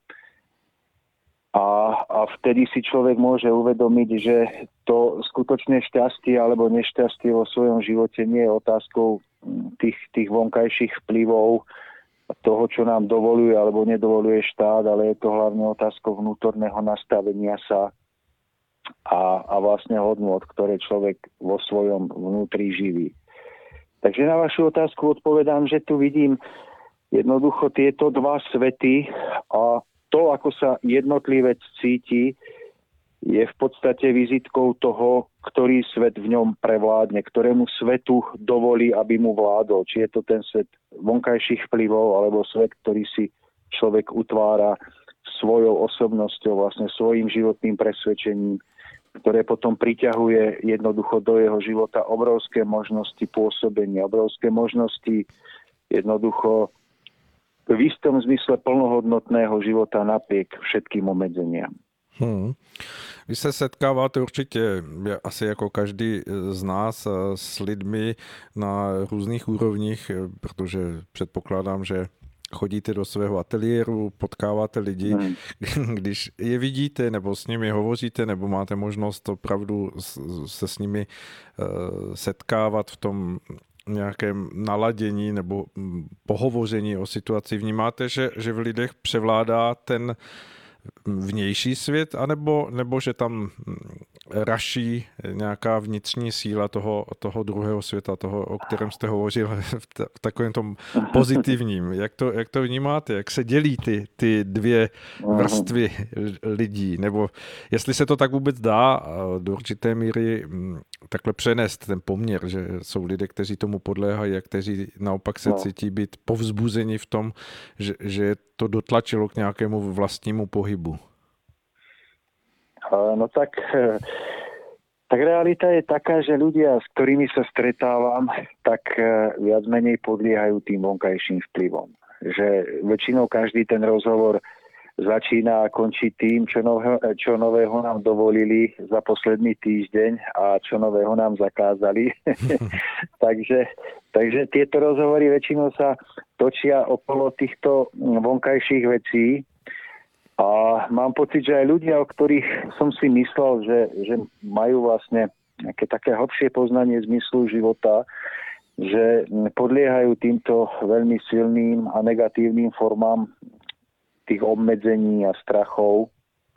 A že, že sa mi otvárajú oči, že aké je nevyhnutné v tomto období, aby sme dokázali stáť pevne a silno a dokázali presvedčiť našim vlastným životom aj naše vlastné okolie, že keď bude náš vnútorný život dostatočne silný a pohyblivý, takže v skutočnosti on bude tou realitou, na ktorej všetko stojí a padá, a nie je to vonkajšie okolie. Ale ako vidím, tak e, máme asi mnoho práce, každý sám na sebe a potom, potom ako spoločnosť, ako celok vlastne tak u nás, možno ako aj u vás v Čechách. Tak nevím, ako to vidíte vy, pan Svoboda. Hmm. Vy jste se vlastně dotkl principu, který asi prochází zeměmi okolo nás eh, napříč celým světem, protože si myslím, že to určité rozstřídění lidí, tak v tom pohledu na ten vliv vnějšího a potom na tu vnitřní sílu, ten se dá uplatnit všude a myslím si, že se v tom eh, nelišíme, že, že i u nás v České republice je to podobné, že je mnoho lidí, kteří pod vlivem těch záplav zpráv o tom, kolik eh, narostly počty eh, nakažených, kolik lidí opustilo tuto zemi pod vlivem zákeřného koronaviru a hm, kolik lidí už se nechalo díky tomu eh, oočkovat a případně co to všechno přináší, jaké jsou výhledy. Těch lidí je velké množství a samozřejmě se dá říct, že, že eh, tím, že se nechávají unášet těmito vnějšími zprávami, tak podlehají více a více té, té psychické beznaději, která se samozřejmě s každým dalším dnem, s každým týdnem a měsícem zvyšuje. Ale vedle toho jsou lidé, kteří hledají cesty a kteří se nenechávají zlomit tím vnějším tlakem toho, toho naladění hmm. A asi podobně, jak jste to i vy popisoval, jsou to lidé, kteří cítí, že jediná možnost, jak v tom všem obstát, je, je vyvolat v sobě vnitřní sílu té, té odolnosti a toho určitého stupně hledání cest. A samozřejmě tam se liší ještě ten přístup na to, že se někteří nechávají unést k tomu co jste vy zmínil jako hněv nebo určitý odpor nebo hmm. jakási zloba. A pak jsou lidé, kteří se dokáží vyhnout i tady tomuto naladění a snaží se to všechno otočit do toho hledání cest v tom pozitivním, to znamená, jejich úsilí směřuje k tomu, aby skutečně dokázali využít všechny, všechny možnosti, které se nabízí eh, k tomu, jak povzbudit sebe samotné i, i druhé lidi okolo sebe v hledání nějakých hodnot, v hledání určitých výhledů, které se netýkají jenom té situace, která teď probíhá, ale které v sobě nesou přesah častokrát celoživotní. Takže já si myslím, Tomáši, že to je asi hodně podobné, i když samozřejmě kontury jsou jiné a hmm. když bychom vycházeli z těch eh, obrazů mediálních, tak vy máte nějakého premiéra v České republice, také nějaký premiér s chodou okolností. Hmm. To je vlastně eh, člověk, který jsem připutoval ještě v době té, té, té, té úzké bratské spolupráce, kdy jsme byli jednou eh, federální zemí, takže mohli bychom se dotýkat těch, těch vnějších věcí a rozebírat nejrůznější mm, záhyby té, té politické scény, asi bychom se nedostali nikam. Zůstaňme u, té, u, té, u toho výhledu, u té možnosti, jak věci měnit a jak věci posouvat a já si velmi vážím, že jste zmínil právě tu příležitost toho mm, uvědomění si přesahu nebo určité síly, která má být probuzena v každém z nás a má hledat tu jakousi živou cestu, jak, jak proniknout na povrch a jak pomáhat druhým lidem. V tomto směru si myslím, že naše národy proputovali poměrně velmi klikatými dějinami a tou dávnou hmm. historií. A já když jsem nad tím přemýšlel, jak vůbec začít to naše povídání o česko- a slovenském naladění toho nového, mm. jakéhosi vzájemného zblížení a podporování, když nechceme hovořit o nějakém spojování toho, co už bylo rozděleno, tak mi vyvstal jakýsi obraz eh, s tou historií, jako když jsou dva sourozenci a obývají společně po určitou dobu jeden dětský pokoj, tak je samozřejmě, že ten vztah bývá napjatější, než když dojde potom k, té, k tomu momentu, že se uh, uvolní nějaký nový pokoj a oni se mohou od sebe odstěhovat. A najednou zjistí, že, že to, co je dráždilo, to, co je pošťuchovalo, to, co je vedlo k jakému si um, až, až alergickému pohledu na sebe navzájem, hmm tak se může měnit a najednou se vlastně objevují věci, které je zase vrací k tomu, že se potkávají a setkávají a zbližují a, a v tomto směru si uvědomuji, že se možná nacházíme na nějaké historické linii. My, eh, Česká republika, Slovensko, eh, kdy vlastně obýváním těch dvou samostatných pokojů jsme zjistili, že mnoho věcí nás vlastně spojuje, že mnoho věcí je pro nás podobných a budu rád, když o tom pohovoříme, když se na to zkusíme podívat, tak abychom se snažili oprostit od všech těch uh, stigmat, která tam jsou v, tě, v, té, v té historii a zkusili spolu a tak trochu i pro naše posluchače předestřít, co všechno je, je možné hledat v tom společném a přesto si udržet tu samostatnost a, a svébytnost těch národních identit obou, obou našich národů. Ano. Jak se na to díváte vy z toho pohledu přirovnání toho dět, dětského pokojíku? Máte nějaký obraz, který by se dal popsat zase z, z vaší strany? No, som rád, že o tom vravíte v tomto zmysle, pretože to vnímam dosť podobne a chápem to tak, že e, to, čo sa udialo v tom roku 1918, keď boli tieto naše národy vlastne vyslobodené spod monarchie a mohli sme sa zblížiť vlastne ako jeden národ, takže hm, teda ako jeden štát československý. Takže to malo hlboký zmysel, pretože vlastne toto osamostatnenie nám, nám umožnilo získať vlastnú identitu. A tak jednoducho sme si v tom spoločnom prežívaní hm, mohli mnohé uvedomiť a mohli sme v mnohom dozrieť. Určite Slovensko po e, vašom boku mnoho získalo, pretože viete dobre, že to Slovensko sa vôbec hospodársky, politicky, spoločensky mohlo postaviť viacej na svoje nohy za výdatnej pomoci vôbec českých intelektuálov a pomoci z tej českej strany.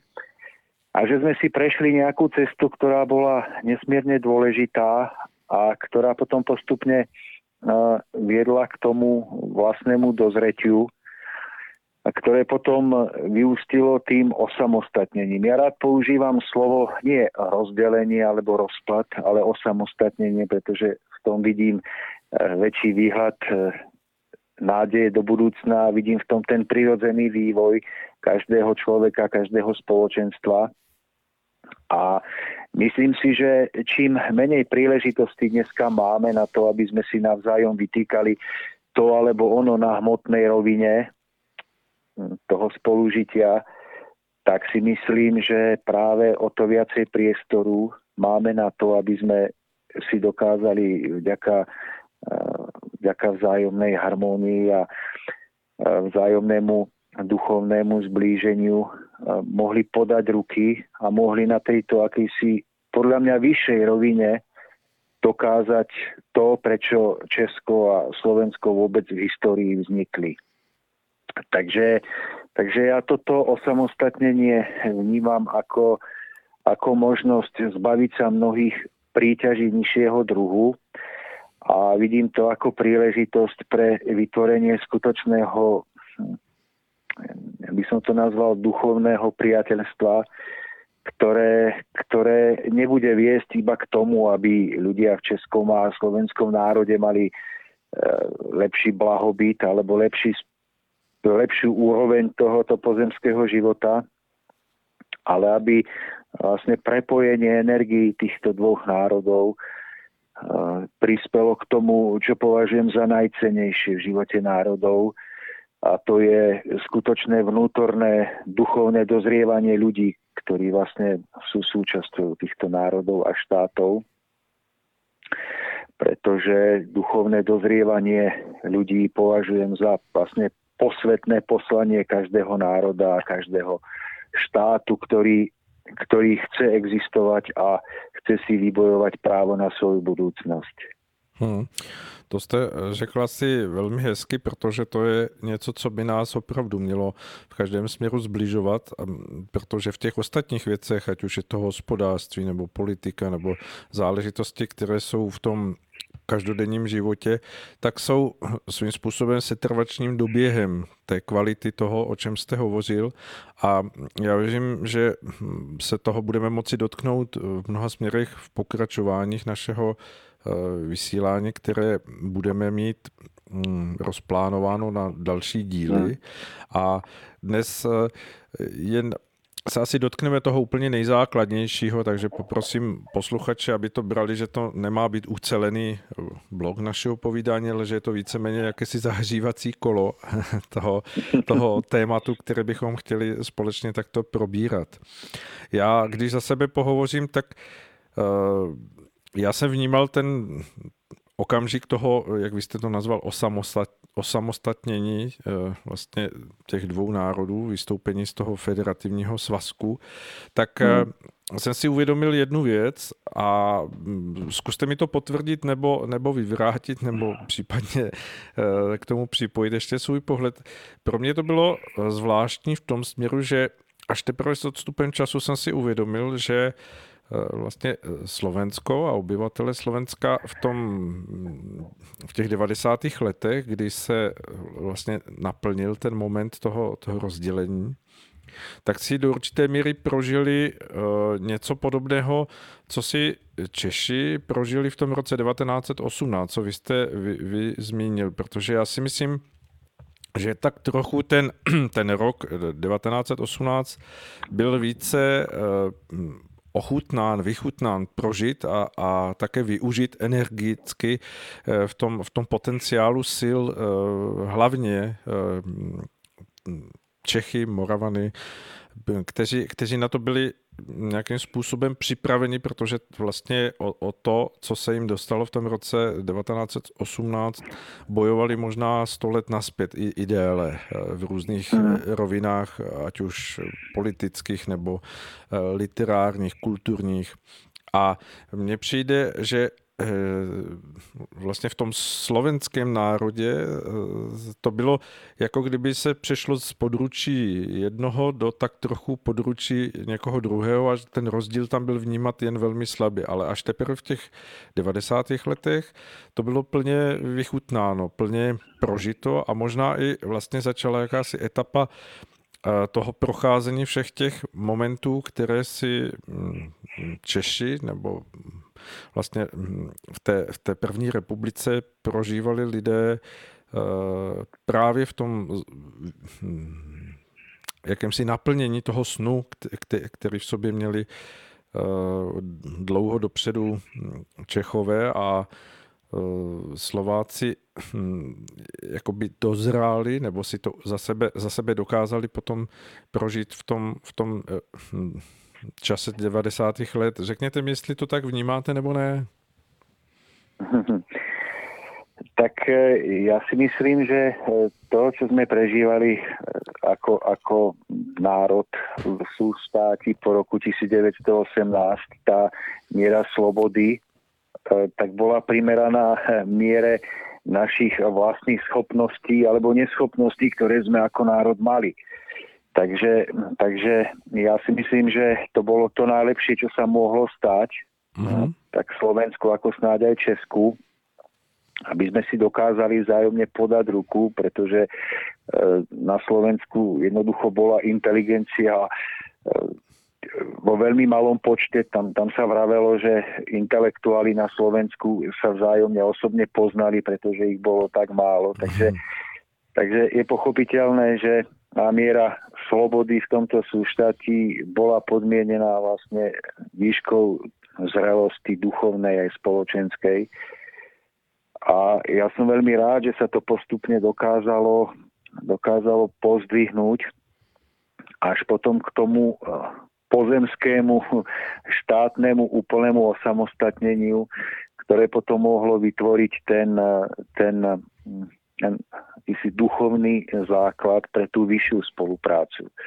Takže ja to vnímam ako, ako e, nejaké vývojové štádium motýla, kedy sa spočiatku nachádza vlastne štádiu larvy, ktorá ešte nie je ani zďaleka tak krásna ako motýľ, a v podstate ten život je ešte ukrytý v tých kamienkoch hlboko niekde vo vnútri v tme, ale postupne sa pretvorí, oslobodí a môže potom vyletieť.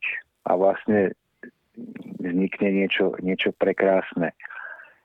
Mm. Tak to vidím podobne aj vlastne vo vývoji týchto našich dvoch štátov a národov.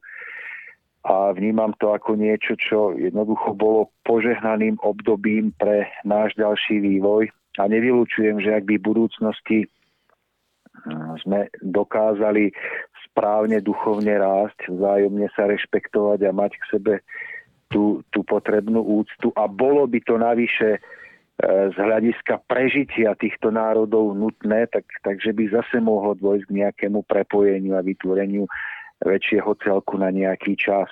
Takže ja si myslím, že musíme vychádzať z týchto okolností toho, čo je dnes a byť otvorený pre každú variantu, ktorá, ktorá bude jednoducho před nami. Hmm.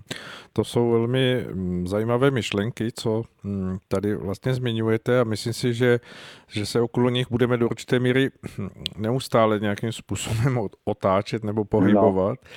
A eh, bez pochyby tam do toho patří třeba i hm, určitý druh temperamentu, který v sobě jako národy neseme a hm, to, co můžeme vlastně z toho vyhodnotit nebo vytěžit, je, je nalezení těch hm, kvalit a hodnot a předností těchto, těchto rozdílných temperamentů. Ale navrhuji, eh, pojďme si teď pustit eh, skladbu a mm, navážeme po skladbě na, na, na toto téma dál. Souhlasíte? Tak se budem velmi těšit. Ano. Takže uh, jsme ztratili spojení, tak se... Halo, halo? Ale nie, já vás jo, počujem. Jo, výborně, už se slyšíme, ano, ano. ano. No. Eh, nevím, co se tam stalo u nás, ale možná je to tím přenosem telefonu, takže příště se na to zkusíme vybavit. Ještě lépe mělo to být Tomáši pro vás překvapením, že si nachystali vaši skladbu z vašeho CD, ale nevyšlo to. Tak doufám, že se na nás nezlobíte ani vy, ani posluchači. Pokusíme se to ještě během našeho dnešního povídání odstranit, ale uvidíme.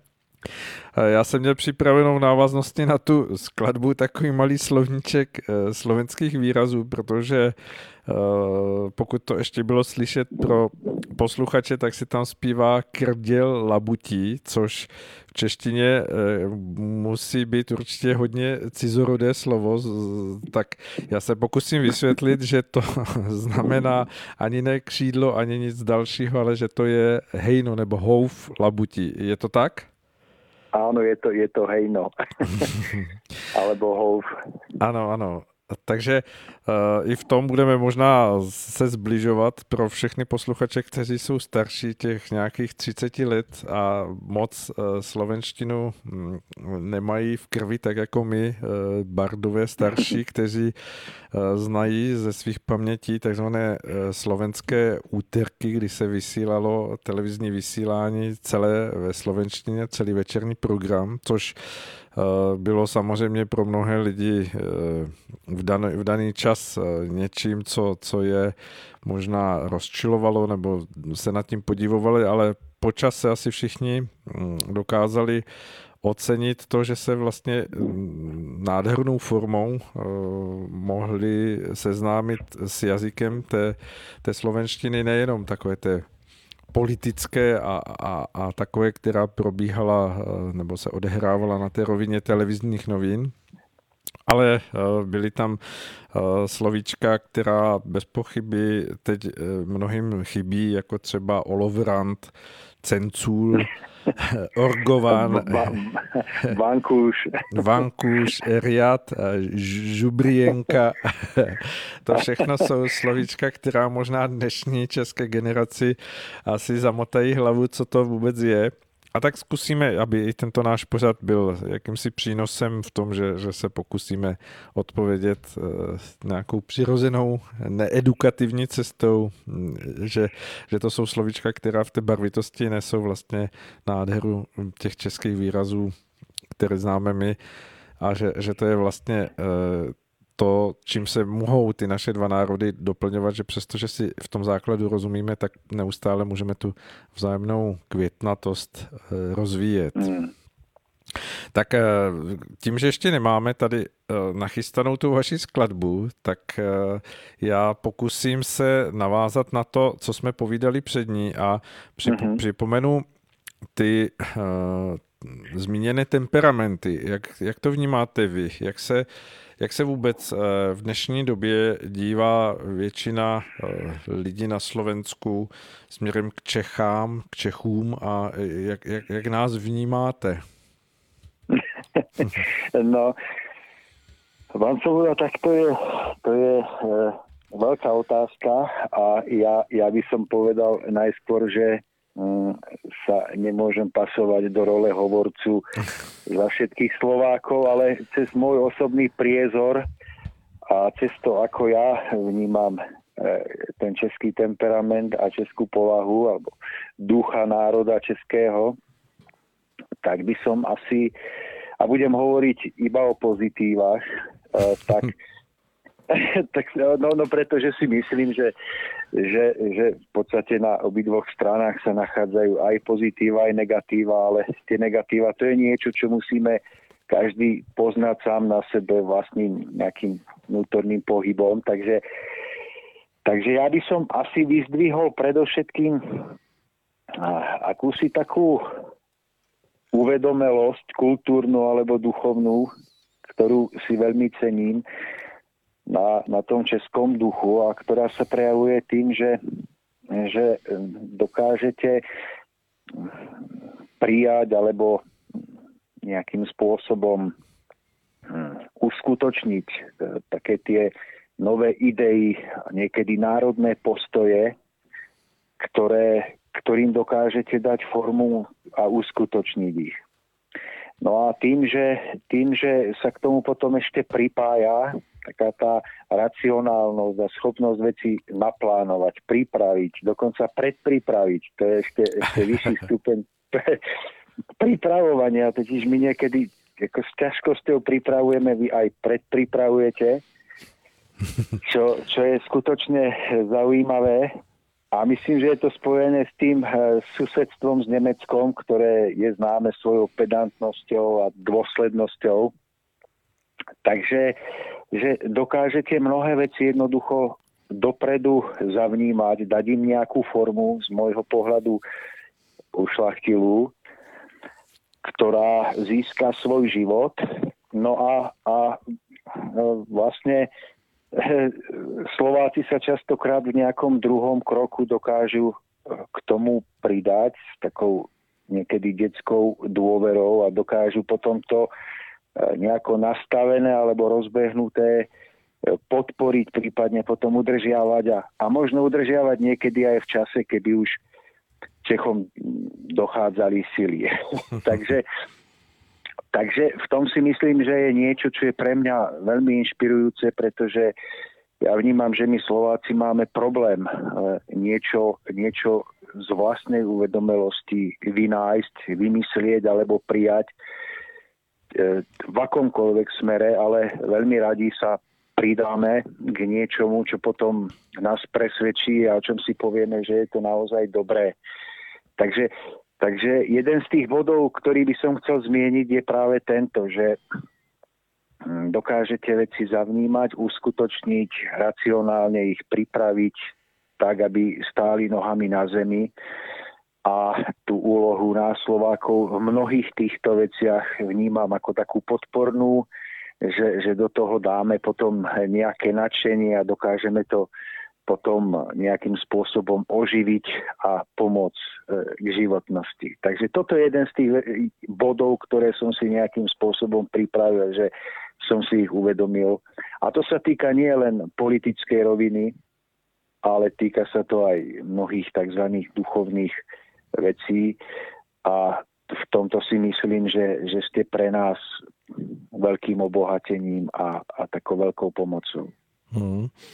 Tak to děkujeme. Doufám, že s vámi budou souhlasit i posluchači ze Slovenska, že to vidí podobně. Když ne, tak samozřejmě budeme rádi za jejich postřehy, pohledy, které nám napíší.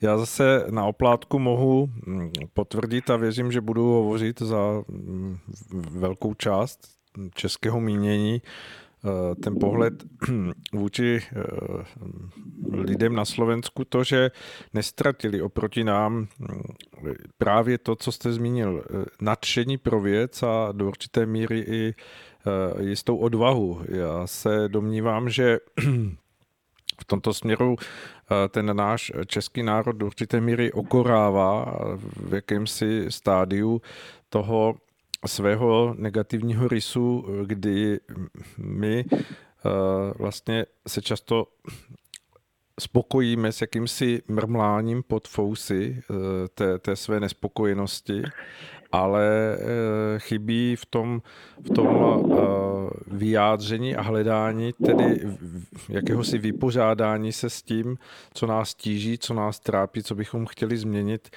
odvaha a síla k tomu, k tomu to nakonec přivést k té viditelné rovině. Já si myslím, že i když se to tak ne, nezdá, že, že v tom mm, temperamentu eh, většiny lidí na Slovensku ta odvaha je, že, že je tam neustále ten určitý druh eh, nadšení, které se může a dokáže eh, přeformovat v čase potřeby do, do té odvahy skutečně jít až k nějakému viditelnému hledání činů a forem.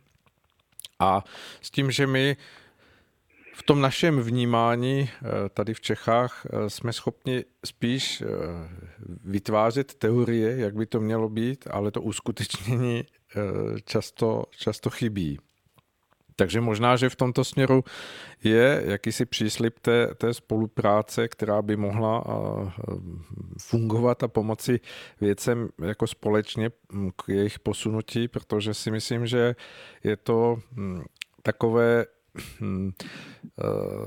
na jednu stranu pozitivum těch vlastností, ale zároveň je v tom určité oslabení, které si v sobě neseme tím, že právě vy, jak hovoříte, že chybí ta jistá plánovanost nebo určitá vize a hledání těch jednotlivých bodů spojujících tu realizaci té vize, ale my zase eh, příliš jako Češi zabředáme do té, do té virtuální reality eh, těch vizí, ale chybí nám energie k tomu to eh, uskutečnit. Tak doufám, že, že i náš pořad bude v tom možná inspirací, aby se hledalo to vzájemné doplnění, které právě v té, v té spojitosti těch sil bude nacházet eh, možná odpovědi na mnohé otázky, mm, které panují teď, eh, jak eh, u nás v Čechách, tak i na Slovensku. Co s tím, když se lidé dívají okolo sebe? Myslíte si, že by to mohlo pomoci? No tak nie, nič iné nám nezostáva, iba v to dúfať a niečo pre to urobiť. Takže e, súhlasím. A ešte mi prišiel nejaký taký obraz uh-huh. ku tomu, čo rozprávame. Samozrejme, že každý dokáže tak e, Slovák ako Čech urobiť niečo, niečo od začiatku do konca sám za seba, ale teraz sa snažím hovoriť o nejakých takých e, takých princípoch, že, že mi prišiel obraz auta, že e, napríklad e, možno Slovák by nedokázal to auto priamo e, navrhnúť a skonštruovať a vlastne postaviť na tú cestu. A takže, takže vlastne to dokážete spraviť vy a zase Slovák ale dokáže niekde, dajme tomu, zohnať nejakú tú pohonnú hmotu, ktorú tam potom v nejakú chvíľku ako podporne vstrekne do, do nádrže. e, takže to auto nakoniec ide. E, takže, takže v tom vidím niečo krásne ako také doplnenie, že e, dokážete nádherne vytvoriť tie, tie myšlienky, postaviť ich, skonštruovať ich a a zase sila Slovákov je v takej tej možno detskej eh, v takom nadšení alebo v takej prostote, že vidia, aha, tak toto sa nám páči, toto je ono a proste skočíme do toho a ideme niekedy celé roky a že, že to je akoby tá prímes pohoných látok do toho auta, že to auto nakoniec jednoducho ide. Ale to neznamená zase akoby strikne, že, že Slovák nič nevymyslí, alebo že v tom českom temperamente nie je tá pohoná hmota, ale hovorím o nejakých základných rysoch niečoho, čo v každom je viac alebo menej, ale čo by sme možno takto mohli vidieť, aby to auto jednoducho šlo a najlepšie, ak by to bola Škodovka. tak to nevím, jestli jste si... už nie je úplně česká, tak? jestli jste si u těch montážních závodů na Slovensku, které montují ještě úplně jiné vozy, teď ne, neubral body na, na podpoře, ale asi to nechme eh, být, protože si ano. myslím, že vždycky bychom se dostali na ten kilet, ať už bychom se dotýkali čehokoliv a to není naším cílem. Ale uh, zeptám se, vnímáte to v tom, že, že v, té, v tom hledání určité cesty vůbec jak dál a co, co, co v tom Eh, společenském hm, nastavení eh, přinášet a, a hm, jakoby přeměňovat do té, do té skutečné cesty z toho vnitřního hm, života jednotlivců, aby se to spojilo v celek, že to, že to spojení nebo vzájemné doplnění nebo povzbuzení přes hranice může existovat, nebo, nebo je to uh, tak, jak si určitě asi nějaká část lidí na Slovensku myslí výlučně záležitosti toho, kterého národa, aby si on sám to v sobě zařídil, vyřídil a ten druhý, že mu do toho nemá co povídat. Hmm. Já si myslím, pán Covoda, že to jsou dvě roviny. Jedna je ta nějaká politicko-spoločenská, hospodářská, která si myslím, že by mala byť v rukách každého jednotlivého štátu sama o sebe a potom je tam druhá rovina, tá podstatná, o ktorej vravíme. A tam, tam platí to, čo asi platí v celej prírode a vlastne v princípe života ako takom, že, že vlastne život je postavený na vzájomne sa doplňujúcich určitých protipóloch, ktoré vo vzájomnom doplnení vytvárajú nejaký harmonický celok. A ja si myslím, že pokiaľ bude medzi Českom a Slovenskom tá rovina duchovného doplnenia postavená na, na tom, čo si vzájomne môžeme dať tom, čo má jeden možno navyše oproti druhému. Takže tým celkom samočíne a prirodzene bude vznikať nejaká neviditeľná magnetická duchovná väzba, ktorá stále nás bude k sebe priťahovať. A ako nezávisle od toho, čo, čo si akože tu budeme navrávať ako v spoločnosti, že to bude nejaká taká neviditeľná sila, ktorá nás bude priťahovať a ktorá bude nás inšpirovať k novým a novým spoločným prežitiam a novým a novým spoločným eh, aktivitám.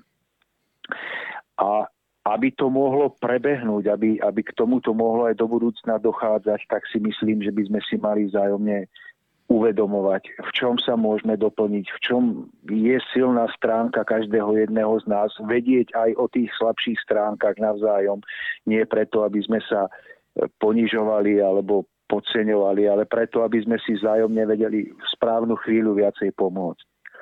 Takže myslím si, že podstatou spolupráce medzi národmi je, je princíp toho neviditeľného vnútorného doplňania sa, vo vlastnostiach, ktoré majú jednotlivo viac a menej rozvinuté a že tým vzniká tá, tá tvorivá aktívna sila. Hmm.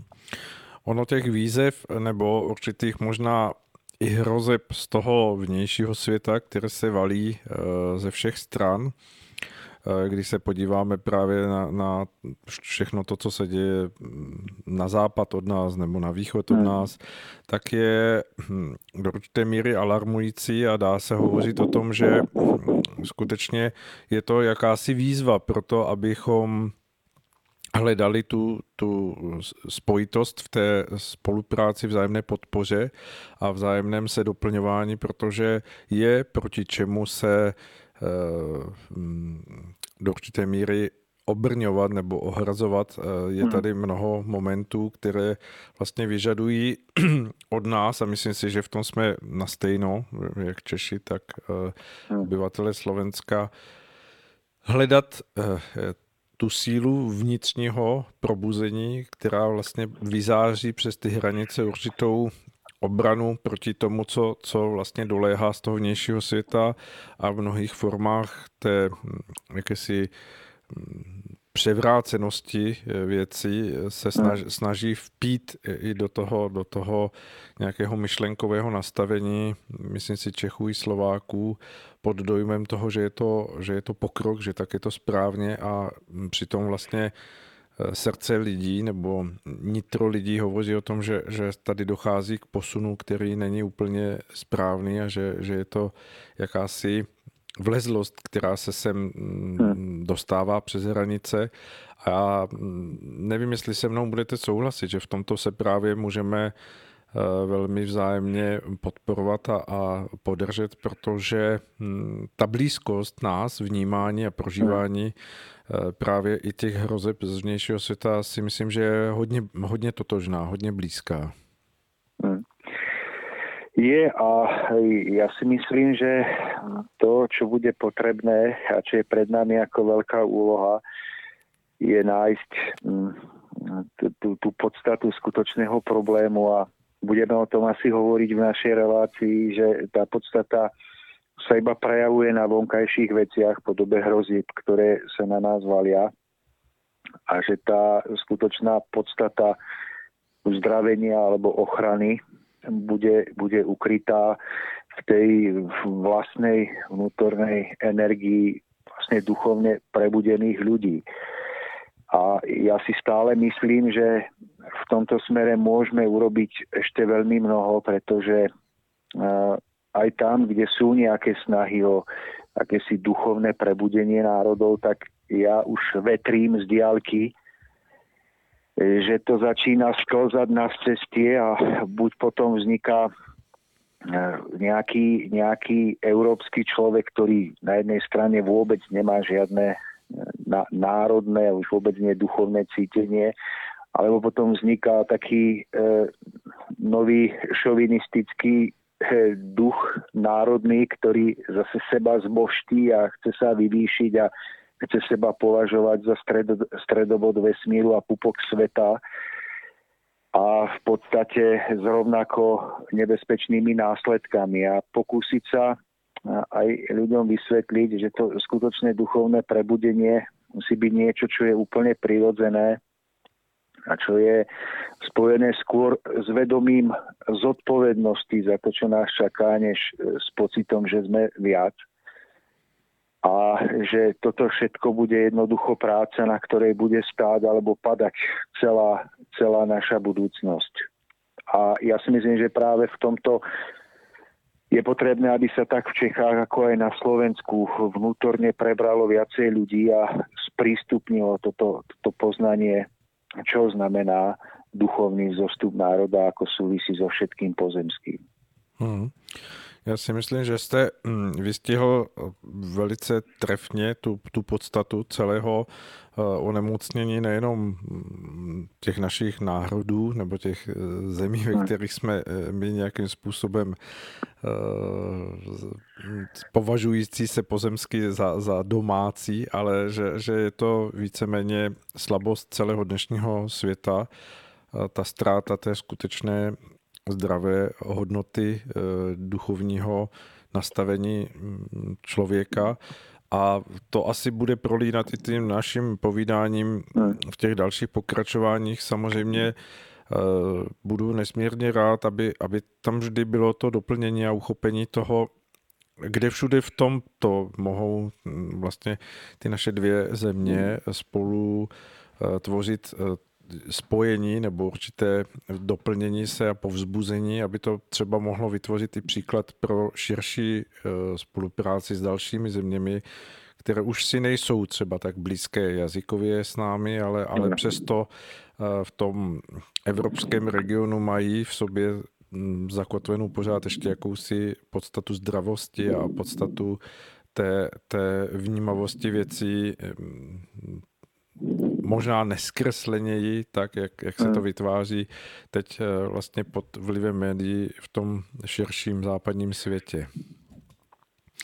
Uh, Myslím si, že asi se mnou budete souhlasit a doufám, že i posluchači, že podmínkou takové spolupráce je vnímání té, té vzájemné rovnocenosti a, a toho umět se dívat na sebe a to neplatí nejenom jakoby přes hranice mezi národy, ale i mezi lidmi vždy, vždy v jakési přímosti, eh, se vzájemnou úctou a respektem. Teď je otázka, jestli to jsme vůbec schopni dokázat. Hmm. Jak, to, jak to vnímáte vy?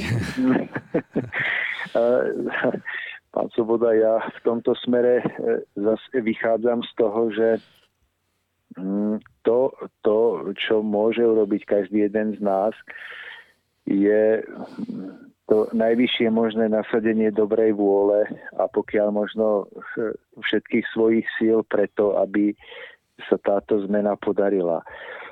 A ja už po prežitiach, ktoré som mal, nedokážem pozerať tak veľmi dopredu a nedokážem odhadnúť, ako toto všetko dopadne alebo skončí, ale som presvedčený, že, že v opravdivej zmene človeka ako takého, v jeho precitnutí a v jeho skutočnom spojení eh, vôbec s podstatou a s princípom života je ukrytá väčšia sila, ako možno väčšina ľudí predpokladá.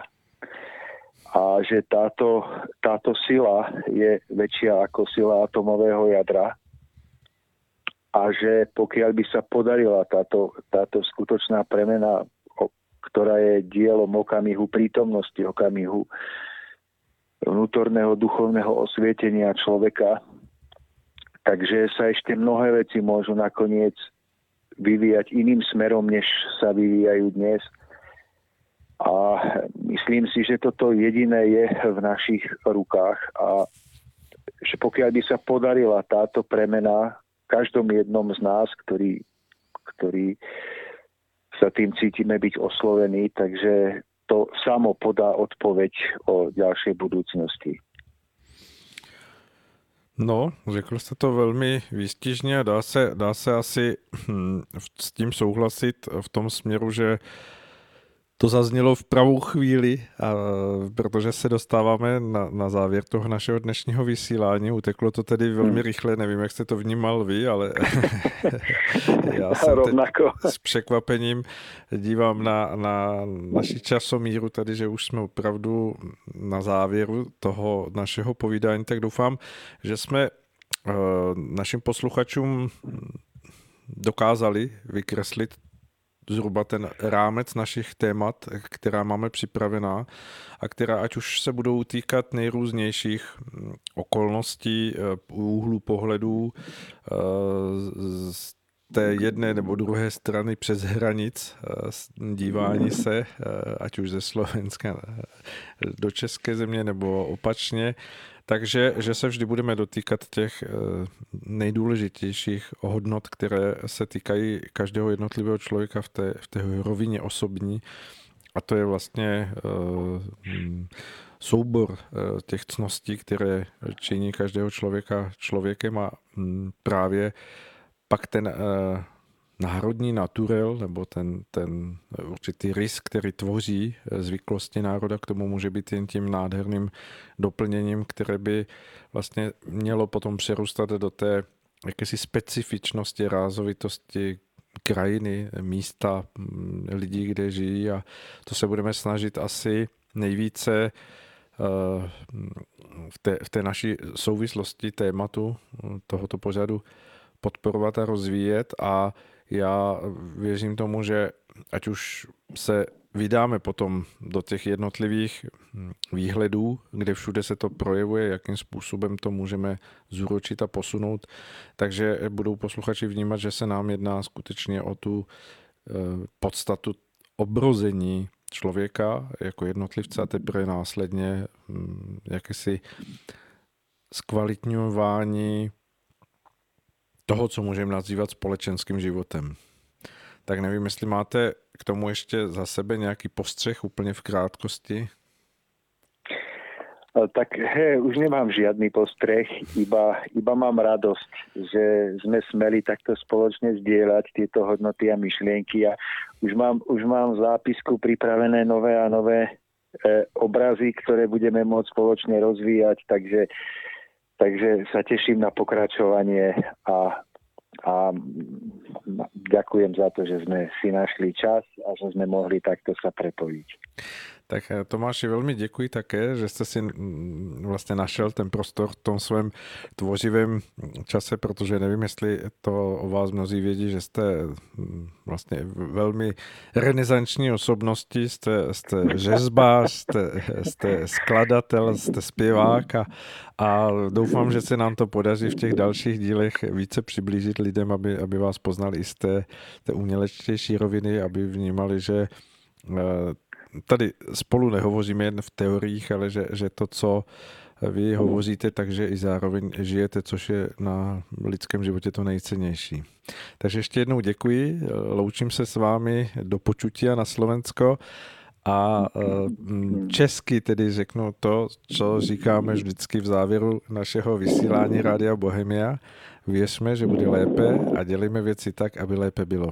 Tomáši, mějte se hezky a přeji všem posluchačům, ať mají krásný večer a těšíme se, že se uslyšíme opět za týden ve středu. Ano,